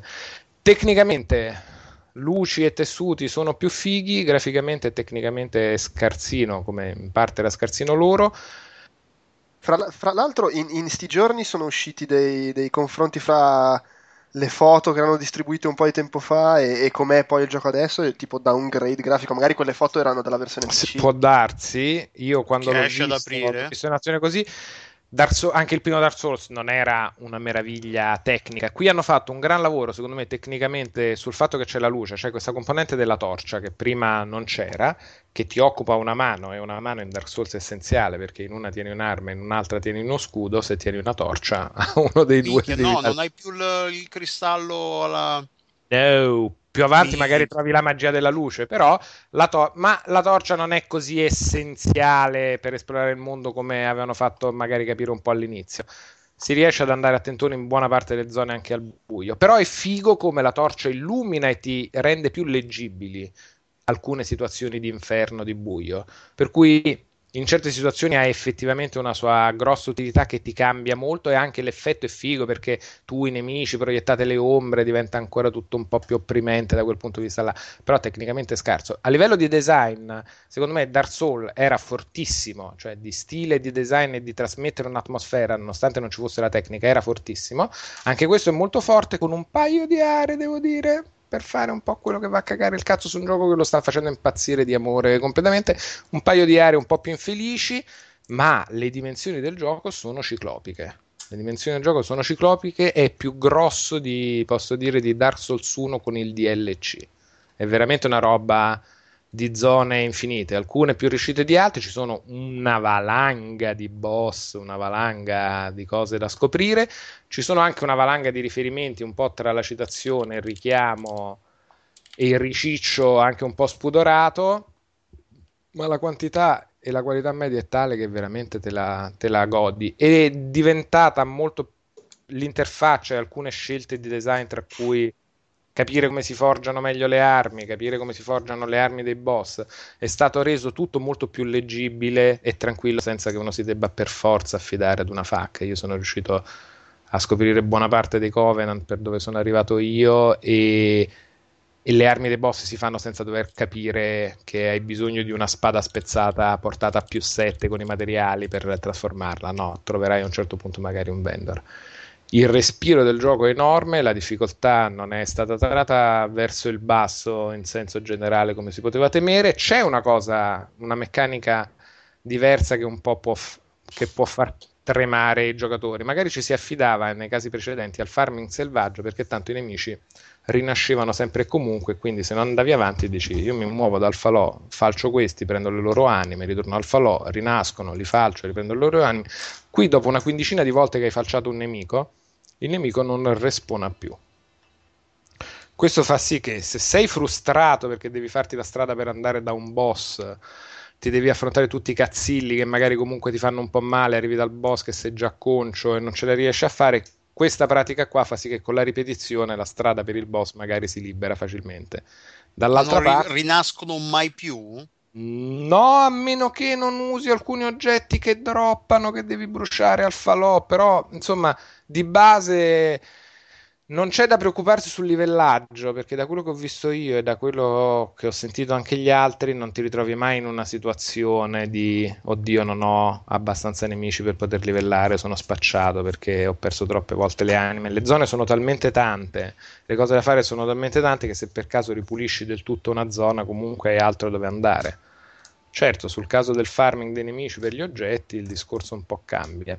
Quello che sembra è che il New Game Plus, io sono a un passo dal finirlo. Quello che sembra è che il New Game Plus offra nuovi nemici e persino delle novità sul fronte di equipaggiamento ed eventualmente boss secondari, ma al momento che il gioco non è ancora uscito non è confermata. Ve la butto lì come chicca segreta del gusto.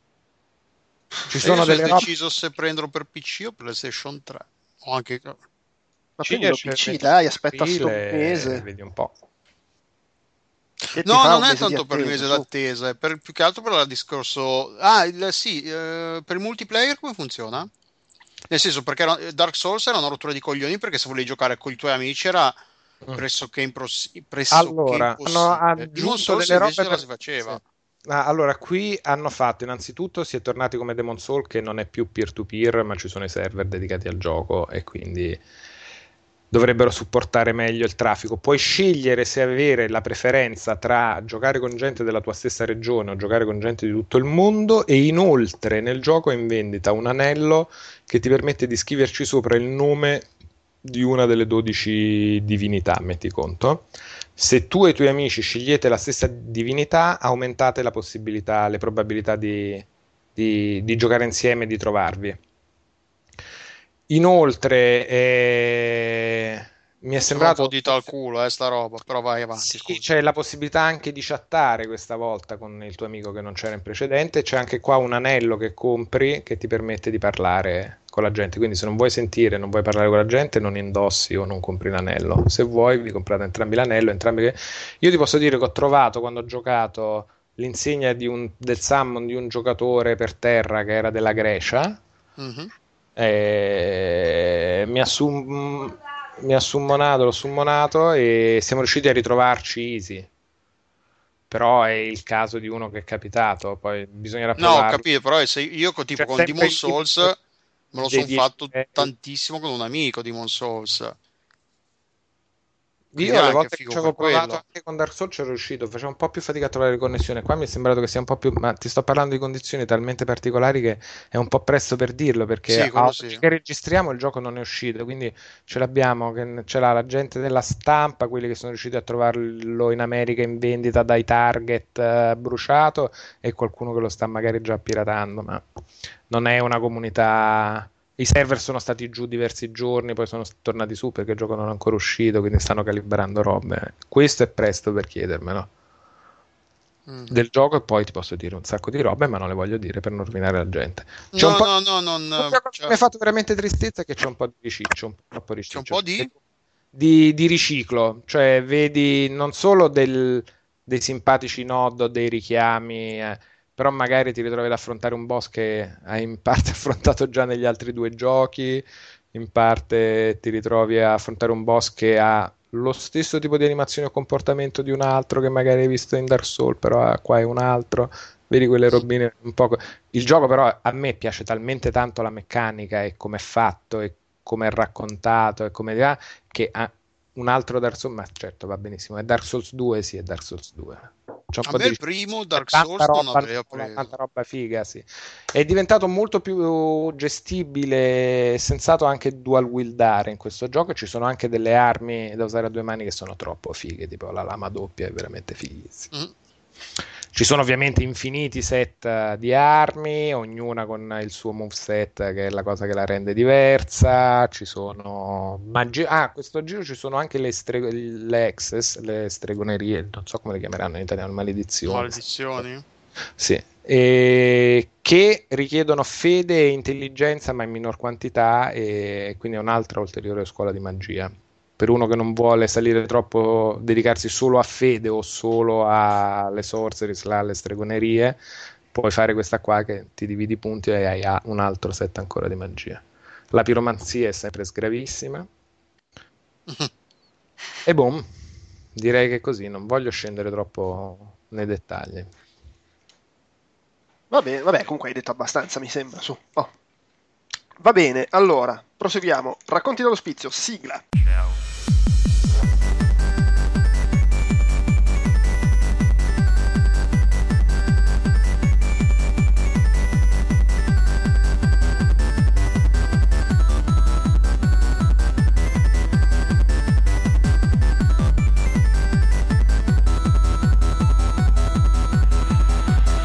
Allora, racconti dall'ospizio, ho giocato 3D Shinobi 3 Return of the Ninja Master, che è la versione per 3DS, quindi col 3D di Shinobi 3 che era uscito su Mega Drive, che aveva la grafica molto figa, ma secondo me era meno bello di Shinobi 2, comunque è Shinobi 3 su 3DS col 3D e il parallasse. Giochi da 4 soldi. Stefano. Tris è il gioco di Dio, costa 1,79 euro. No, no, il cazzo, adesso tu mi spieghi cos'è sto Tris, che ve ne sento parlare da settimane e non ho mai avuto voglia di leggere che cos'era. Eh, praticamente hai una... mm, Subito... No, aspetta, oddio, devo parlarne davvero. eh, sì, no, è impossibile, cioè è come spiegare perché è bello Tetris, cioè non puoi, lo sai che è bello e basta. Beh, però puoi spiegare come funziona. Eh, vabbè, ha un- una, una sorta di scacchiera 4x4, diciamo, cioè 4 caselle per 4 caselle, ehm, e tu hai delle, delle caselline sopra, tipo tessere del Mahjong, diciamo, con dei numeri sopra. Ehm, tu facendo lo swipe sul, sul touchscreen, perché è un gioco per, eh, che per adesso è uscito solo su, iOS, su sistemi iOS e poi forse faranno la versione Android. Eh, dicevo, tu eh, facendo lo swipe sul telefono, nella direzione in cui vuoi spostare le caselle, sposti le caselle che mano a mano riempiranno la tua scacchiera, diciamo. E, e la particolarità è che hai le, case- le caselle che, che, spuntano mano a mano che giochi sono, hanno dei numeri sopra, che sono 1, 2, 3 e poi tutti i numeri di 3. Eh, tu swipando eh, vari, le varie caselle sommi tutti i numeri, sommando tutti i numeri poi devi, devi continuare a fare numeri sempre più grossi e, e il gioco, fin- la tua partita finisce quando tu riempi tutte le 4x4 caselle e non, non riesci più a fare nessuna mossa. Spiegato è una merda. Voi Spero che comprate... tu sia più bravo a giocarci che a spiegarlo. Che Assolutamente, ma è, no, ma è, per quello che è un gioco impossibile da spiegare. Poi, soprattutto da me e soprattutto a quest'ora. eh, no, gioca- cioè, compratelo, giocatelo e non smetterete più di giocarci. Ok, beh, purtroppo non posso darti retta finché non esce su eh, idem qua. Uh, Delu, tu ho visto che hai messo in scaletta Marvel Puzzle Quest Dark Rain, che cazzo è? Allora, F è un gioco di, sviluppato da D3 Entertainment, che sono quelli di Puzzle Quest, del Puzzle Oh, Quest signore. originale. Ah, quindi è Puzzle Quest con la Marvel? Sì, esatto, con i supereroi Ah. della Marvel, che si riallaccia alla, tutta la parte di Dark Rain, quindi ci sono i- Ok. la- le versioni cattive degli eroi Marvel eh, e via dicendo. Eh, è un free to play e quindi qua si apre tutta la questione di quanto si... eh, L'idea di base è, vabbè, appunto, è un di quelli dei, eh, dei, eh, fai le combinazioni di tre, si spazia, Il match 3. Match 3, esatto. L'idea di base è molto carina, secondo me. Cioè, le meccaniche match 3 legate al discorso che eh, ottieni i supereroi della Marvel che diventano la- i tuoi personaggi. Si- si- gli scontri si, gio- si- si- giocano contro le squadre avversarie, sono 3 contro 3. Quindi tu fai le, ti fai le tue squadre di supereroi che hanno caratteristiche differenti, hanno i superpoteri, hanno que- tutte queste cose qua. Eh, eh, praticamente facendo le combinazioni dei colori vai accumuli le, eh, le- le gemme di un certo colore che poi puoi usare per attivare i poteri, eh, atti- i poteri dei vari personaggi. Eh, l'idea di base è molto carina perché funziona praticamente l- a questa cosa del match 3 si unisce la cosa della colleziona- del collezionismo de- dei personaggi, del Mm. level up dei per- personaggi perché si ottengono dei gli- l'ISO 8, l'ISO 8 che immagino che sia una roba classica del- dell'universo Marvel. Domanda, tu lo stai giocando su PC? No, no, su... sì, ah, sì, perché c'è la versione Steam e versione, cioè, no, sto giocando la versione, giocavo la versione Android Mm, su tablet. Ok, perché vedo che c'è un po' dappertutto. Sì, però non c'è il. non- quando è stato lanciato, che è un paio di mesi fa, eh, non c'era il crossplay. Quindi, se tu giocavi e spendevi soldi su una versione, non, ce la- non ti ritrovavi la roba sull'altro, e viceversa, che è un po' una cazzata. Ehm, il problema è che è un free to play, appunto. E eh, mentre il meccanismo di, di giochi alla Diablo, Demon Souls, secondo me il- quello che funziona è che fai magari delle cose ripetitive o comunque che magari il grind, il così, fai delle cose che magari non sono divertenti nell'immediato, però c'è quel momento in cui hai la scarica di adrenalina quando trovi qualcosa di bello, il pezzo di equipaggiamento, eh, fai un livello, eh, c'è quel momento, il- il- la gratificazione data da, da quel momento, da quel qualcosa che ottieni. In Marvel Puzzle Quest Dark Rain, eh, questa cosa qua non c'è mai perché essendo un free to play non può e non vogliono darti questa gratificazione. Quindi ti frustrano continuamente con questa cosa. Ok, ho ottenuto un, un livello del personaggio e salendo di livello ci vogliono sempre più risorse per fare salire un personaggio. Eh, e quindi hai sempre, oddio, l'ho fatto salire di un personaggio, dici, ok, l'ho fatto salire di un livello e va bene. E poi pensi, però adesso, madonna, quanto ci vuole per farlo salire un'altra volta? Non solo, per fare salire personaggi devi trovare le copertine. Le- I personaggi praticamente sono le copertine dei fumetti. E se tu non trovi le copertine dei fumetti, non puoi far salire il, il livello del personaggio. Quindi praticamente a un certo punto arrivi al ma- livello massimo del personaggio e ti attacchi finché non trovi un'altra, un'altra copertina. Non solo, ci sono i, i, eh, copertine, i personaggi sono di varie rarità, da 1 a 4 stelle. I, livelli, I personaggi di una stella hanno un livello massimo di 40-50 quelli a 2 stelle 85, quelli a 3 stelle 100 rotti qualcosa, 120 e quelli a 4 stelle non mi ricordo perché non ne ho, ne ho uno, forse 230.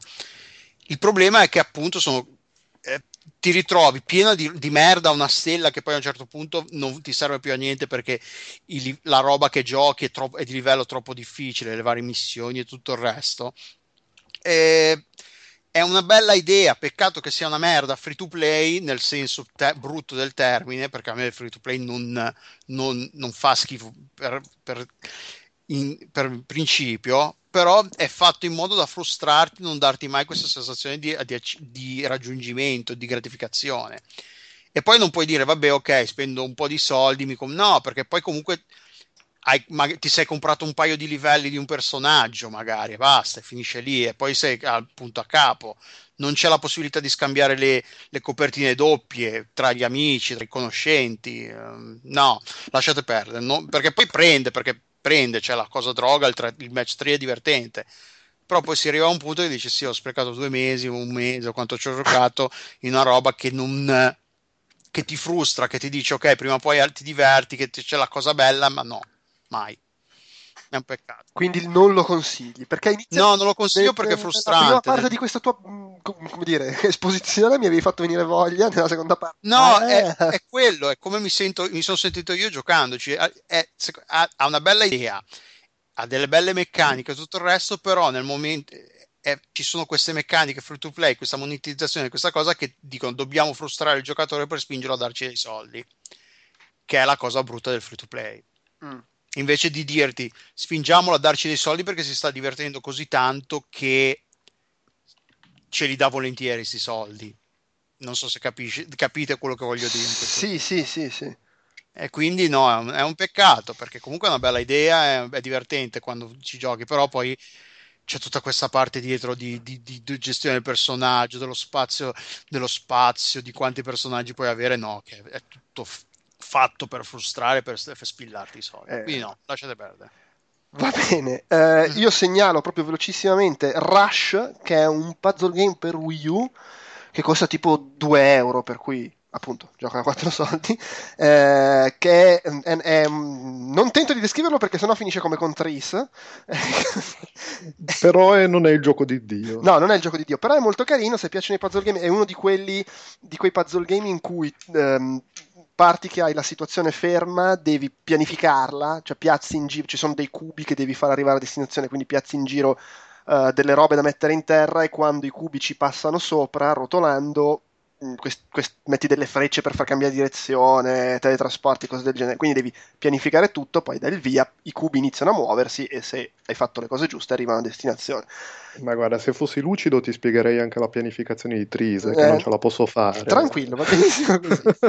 Però vabbè, insomma, se piace quel genere di gioco, magari date un'occhiata alla, al trailer, è, è, molto carino ed è uno di quei giochi che ti fanno andare a male. Tra l'altro hanno fatto il crossover con Portal e a un certo punto si sente la voce di, di cosa? Di GLaDOS eh, che ti cambia le cose a cazzo di cane nel livello e poi ci sono i livelli difficilissimi fatti da lei eh, in cui usi al posto dei cubi del gioco ci sono i cubi di Portal che rotolano, queste cose qua. Comunque, e beh, poi Gypsy Danger.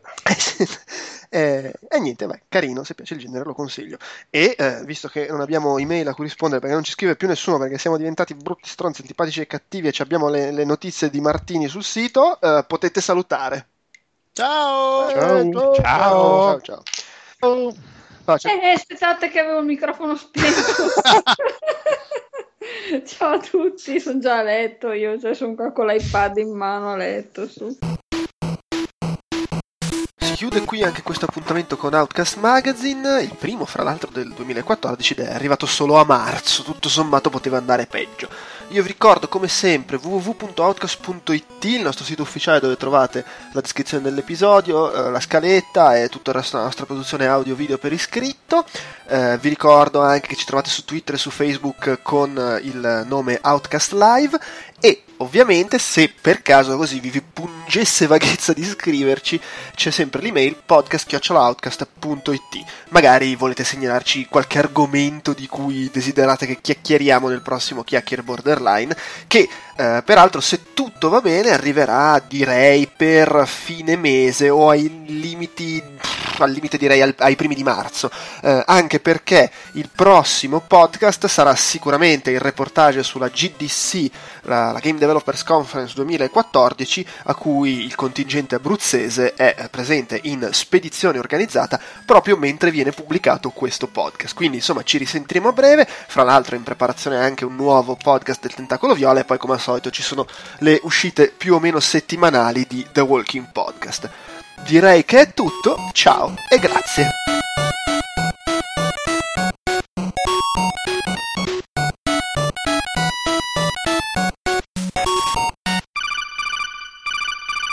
Allora, eh, segmentone, segmentino, anzi speriamo conclusivo, eh, non mi ricordo neanche più se ce l'avevo messo io in scritto, ma probabilmente sì, eh, in cui chiacchieriamo un pochino di The Stanley Parable. Ora, The Stanley Parable, che cazzo vuol dire senza fare spoiler?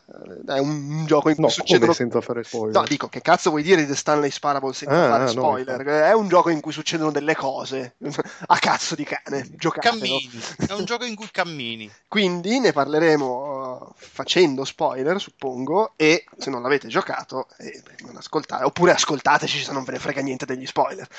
Quindi, chi vuole dire qualcosa di The Stanley Parable? Io se vuoi ti dico che è stato il mio gioco dell'anno appena concluso. Pur essendo in realtà un mod, cioè, però... Pur essendo sì una mod Vabbè, di... anche se, se poi in realtà la versione, quella rimasterizzata che è uscita l'anno scorso, mi pare di capire che hanno aggiunto parecchio rispetto alla... Sì, non originale. c'entrava niente praticamente. Ok, questo il tuo contributo è il mio gioco dell'anno. Oh, No, no, vabbè, è, è Si è esaurito con Tris. dai.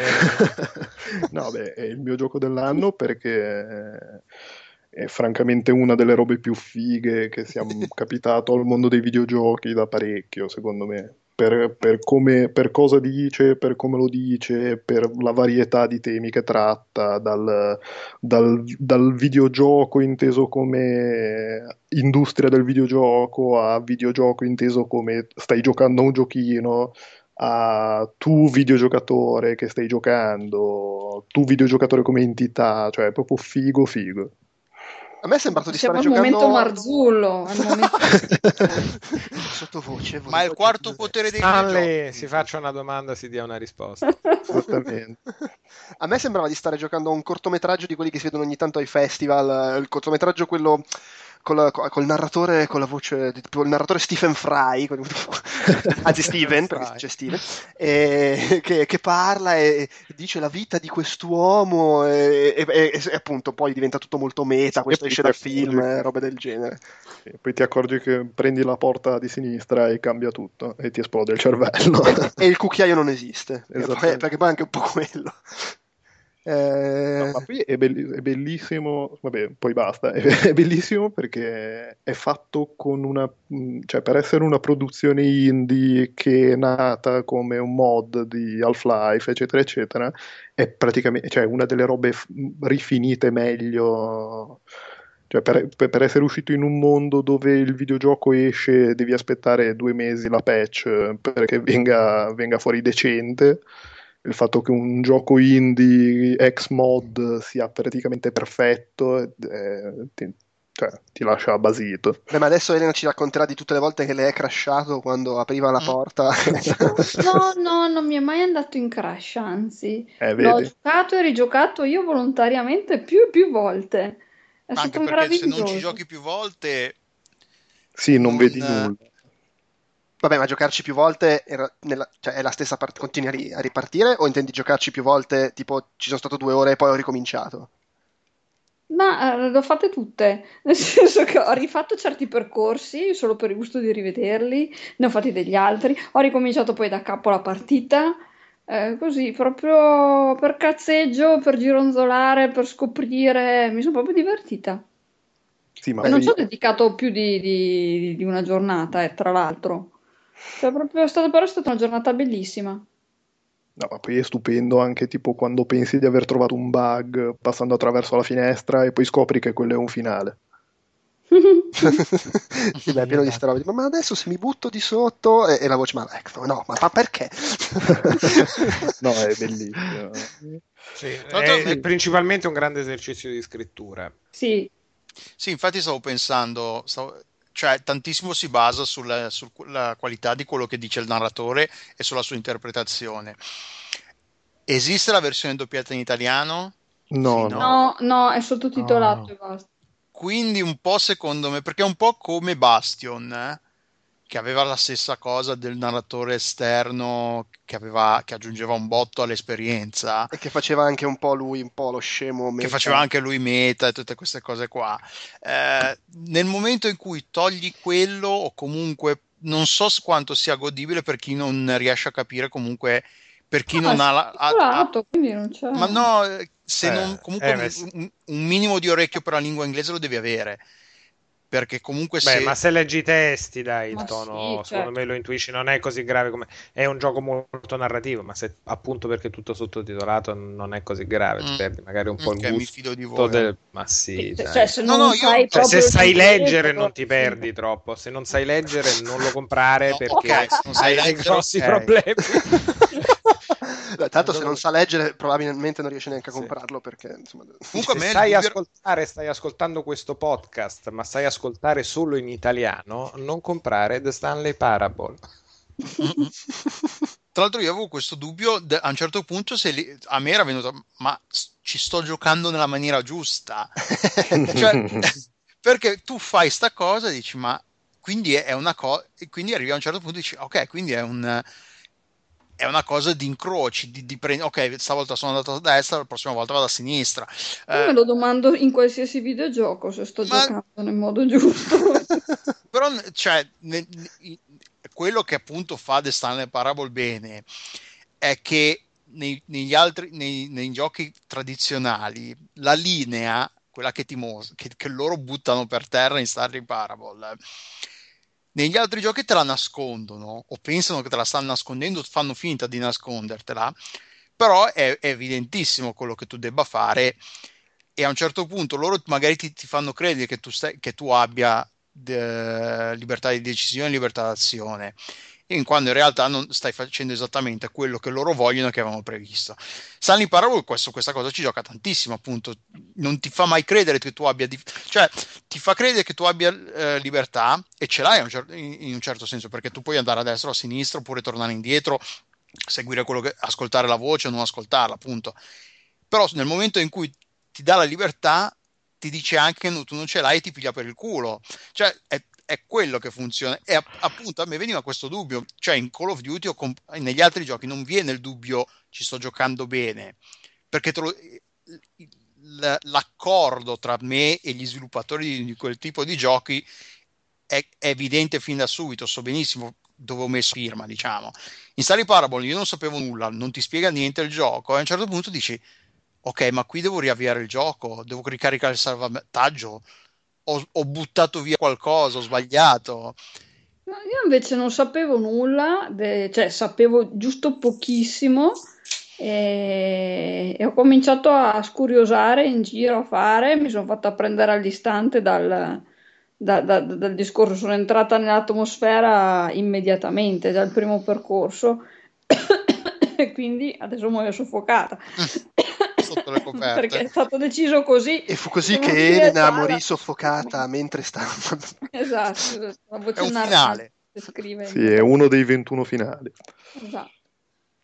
è all'estremo opposto dell'esperienza single player classica, dove un po' sei felice del fatto che stai facendo il percorso previsto dallo sviluppatore. Dici, ah, ok, sì, ce l'ho fatta, quindi procedo su- sul binario. Io qua avevo la- il desiderio opposto. Dopo un po' che eh, capivi che insomma loro avevano previsto qualsiasi cosa che tu avresti fatto, eh, la- il mio il mio desiderio era di spaccarlo, di romperlo, di dire no, no, adesso ti fotto e trovo una cosa che loro non avevano prevista, invece no.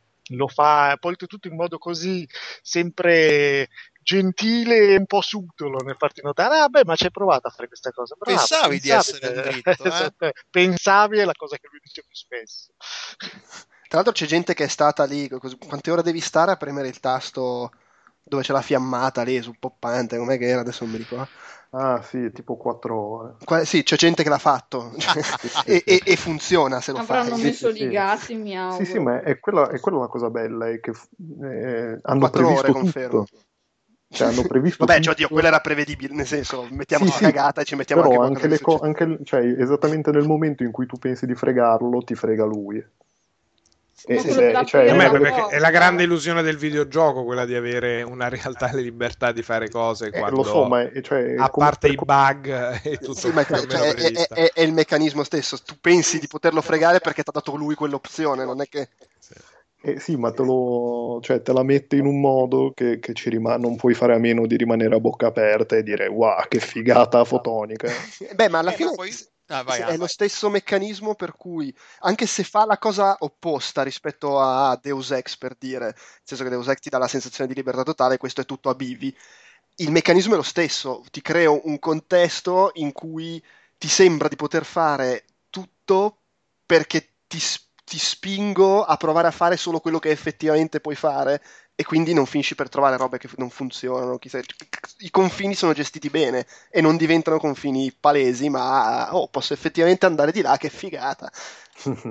non ci sono, come si dice, delle palizzate o delle ringhiere che dici salti, o- su- salti su- oltre qualsiasi cosa, ma quella ringhiera che poi ti porta verso eh, il mondo finisce lì, eh no, questa non ci salti. In Stanley Parable questa cosa qua non c'è, o se c'è comunque ti piglia per il culo.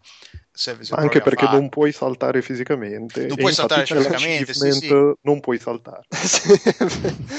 Poi ci- a me è rimasta impressa un po' la scena, quella in cui un po' combatti contro il sistema a un certo punto, che ci sono i vari tasti, ci sono quelle combinazioni, che, che lì probabilmente a passarci delle ore, che eh, magari c'è un senso in tutto quello.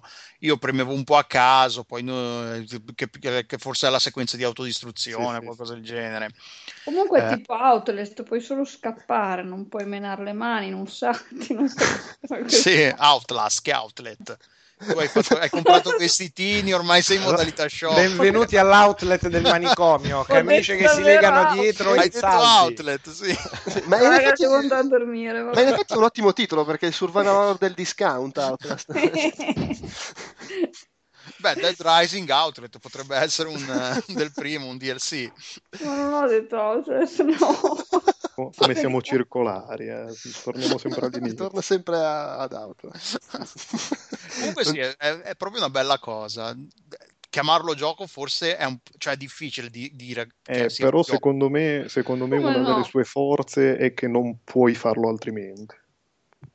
Sì, è esattamente, sì, è- probabilmente sì, è una delle cose... Cioè, puoi raccontare quella cosa, però si perde il fatto che la stai facendo tu, cioè, che è parte Sì, del- della che- cosa. che- sì, eh, no, forse è la parte più importante.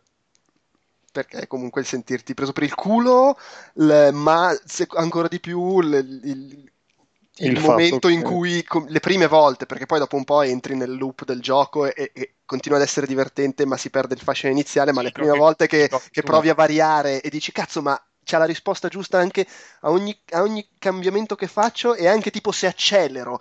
si interrompe la frase e dici ma che cazzo? e Allora, Beh, ma anche non è il giocatore che gioca il videogioco, ma il videogioco che gioca col giocatore. Esattamente, ma anche perché c'è, un- c'è uno dei finali in cui c'è proprio il, il- il narratore che parla con te, sembra quasi di aver stabilito un rapporto umano, c'è una roba che è Eh, sì, toccante. vai, vai. Sì, cioè, fanta- cioè, secondo me una roba così con un altro media non potevi farla. Poi Sì, non avete trovato il corrispettivo nella vita reale. Io al lavoro ho un ufficetto che è esattamente quello di Stanley Parable e un paio di giorni dopo sono andato e uno dei pochi compiti amministrativi che ho nel mio lavoro è inserire questi numeri a fine giornata in cui insomma c'è il resoconto de- degli incassi della giornata e c'era questo tizio di finance che mi dice hai messo i numerini dentro? Io, ah, sto impazzendo no, non farmi sta roba oggi che è proprio quella roba del tipo no, non li metto apposta anche se poi avevo la sensazione che comunque ci sarebbe stata risposta anche per un licenziamento in quel caso ecco. E poi c'è il finale col, col plastico, che lì vabbè, lì è che con, col plastico che ci sono, ti, ti spiegano, eh, ah sì, questa scena qua l'abbiamo tagliata perché poi nei vari testing non era particolarmente divertente. Il Qui museo. c'era invece il museo, sì, l'ho trovata proprio bella, una bella esperienza. No, ah, l'ho detto esperienza, non volevo, no! Be- non lo so, una- è, un, è un bel videogioco, sì. Bene, gioco dell'anno.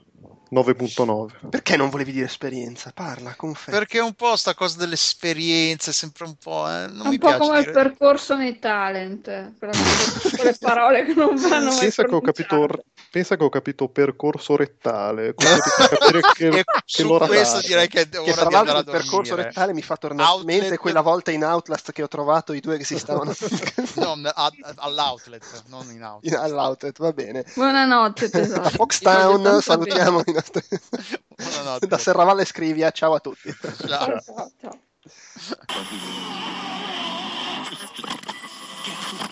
Dai Buonanotte. Stefano, dobbiamo andare a giocare su Diablo, vieni. No, io vado a giocare a domani a lavoro. più che altro. Mm. Io penso che mi metterò a giocare ad Outlast con un trainer, attivo i cheat così lo finisco più in fretta. La luminosità a 100. No, no, ma proprio così c'ho il tipo che mi insegue, ma vaffanculo, va che devo accendere qua. God mode. Sì, sì. No, io ho un cheat con il BFG tipo. A me comunque dopo un mese è rimasta ancora in testa perché non, non risolvevo quell'enigma la canzoncina delle tipe stonate del villaggio. Ciotramog, Ciotra! Mamma mia, ce l'ho avuta tipo per 10 minuti nelle orecchie fisse. Stavo là, prova l'amo sulla pisca, che cazzo devo fare qua? Ciotramog, Ciotra! Le avrei uccise a randellate, fosse stato possibile. Dov'è il randello nell'inventario? Il randello! Meno male che ho fatto ripartire la registrazione. Questo- Come Oh, stacchetto, uno che canta Giotto come che sopra, sta benissimo. Tra l'altro fa molto più paura di Outlast questa cosa. Vabbè. Va bene, buonanotte a Oh, boh. tutti. Buonanotte. Notte. Notte.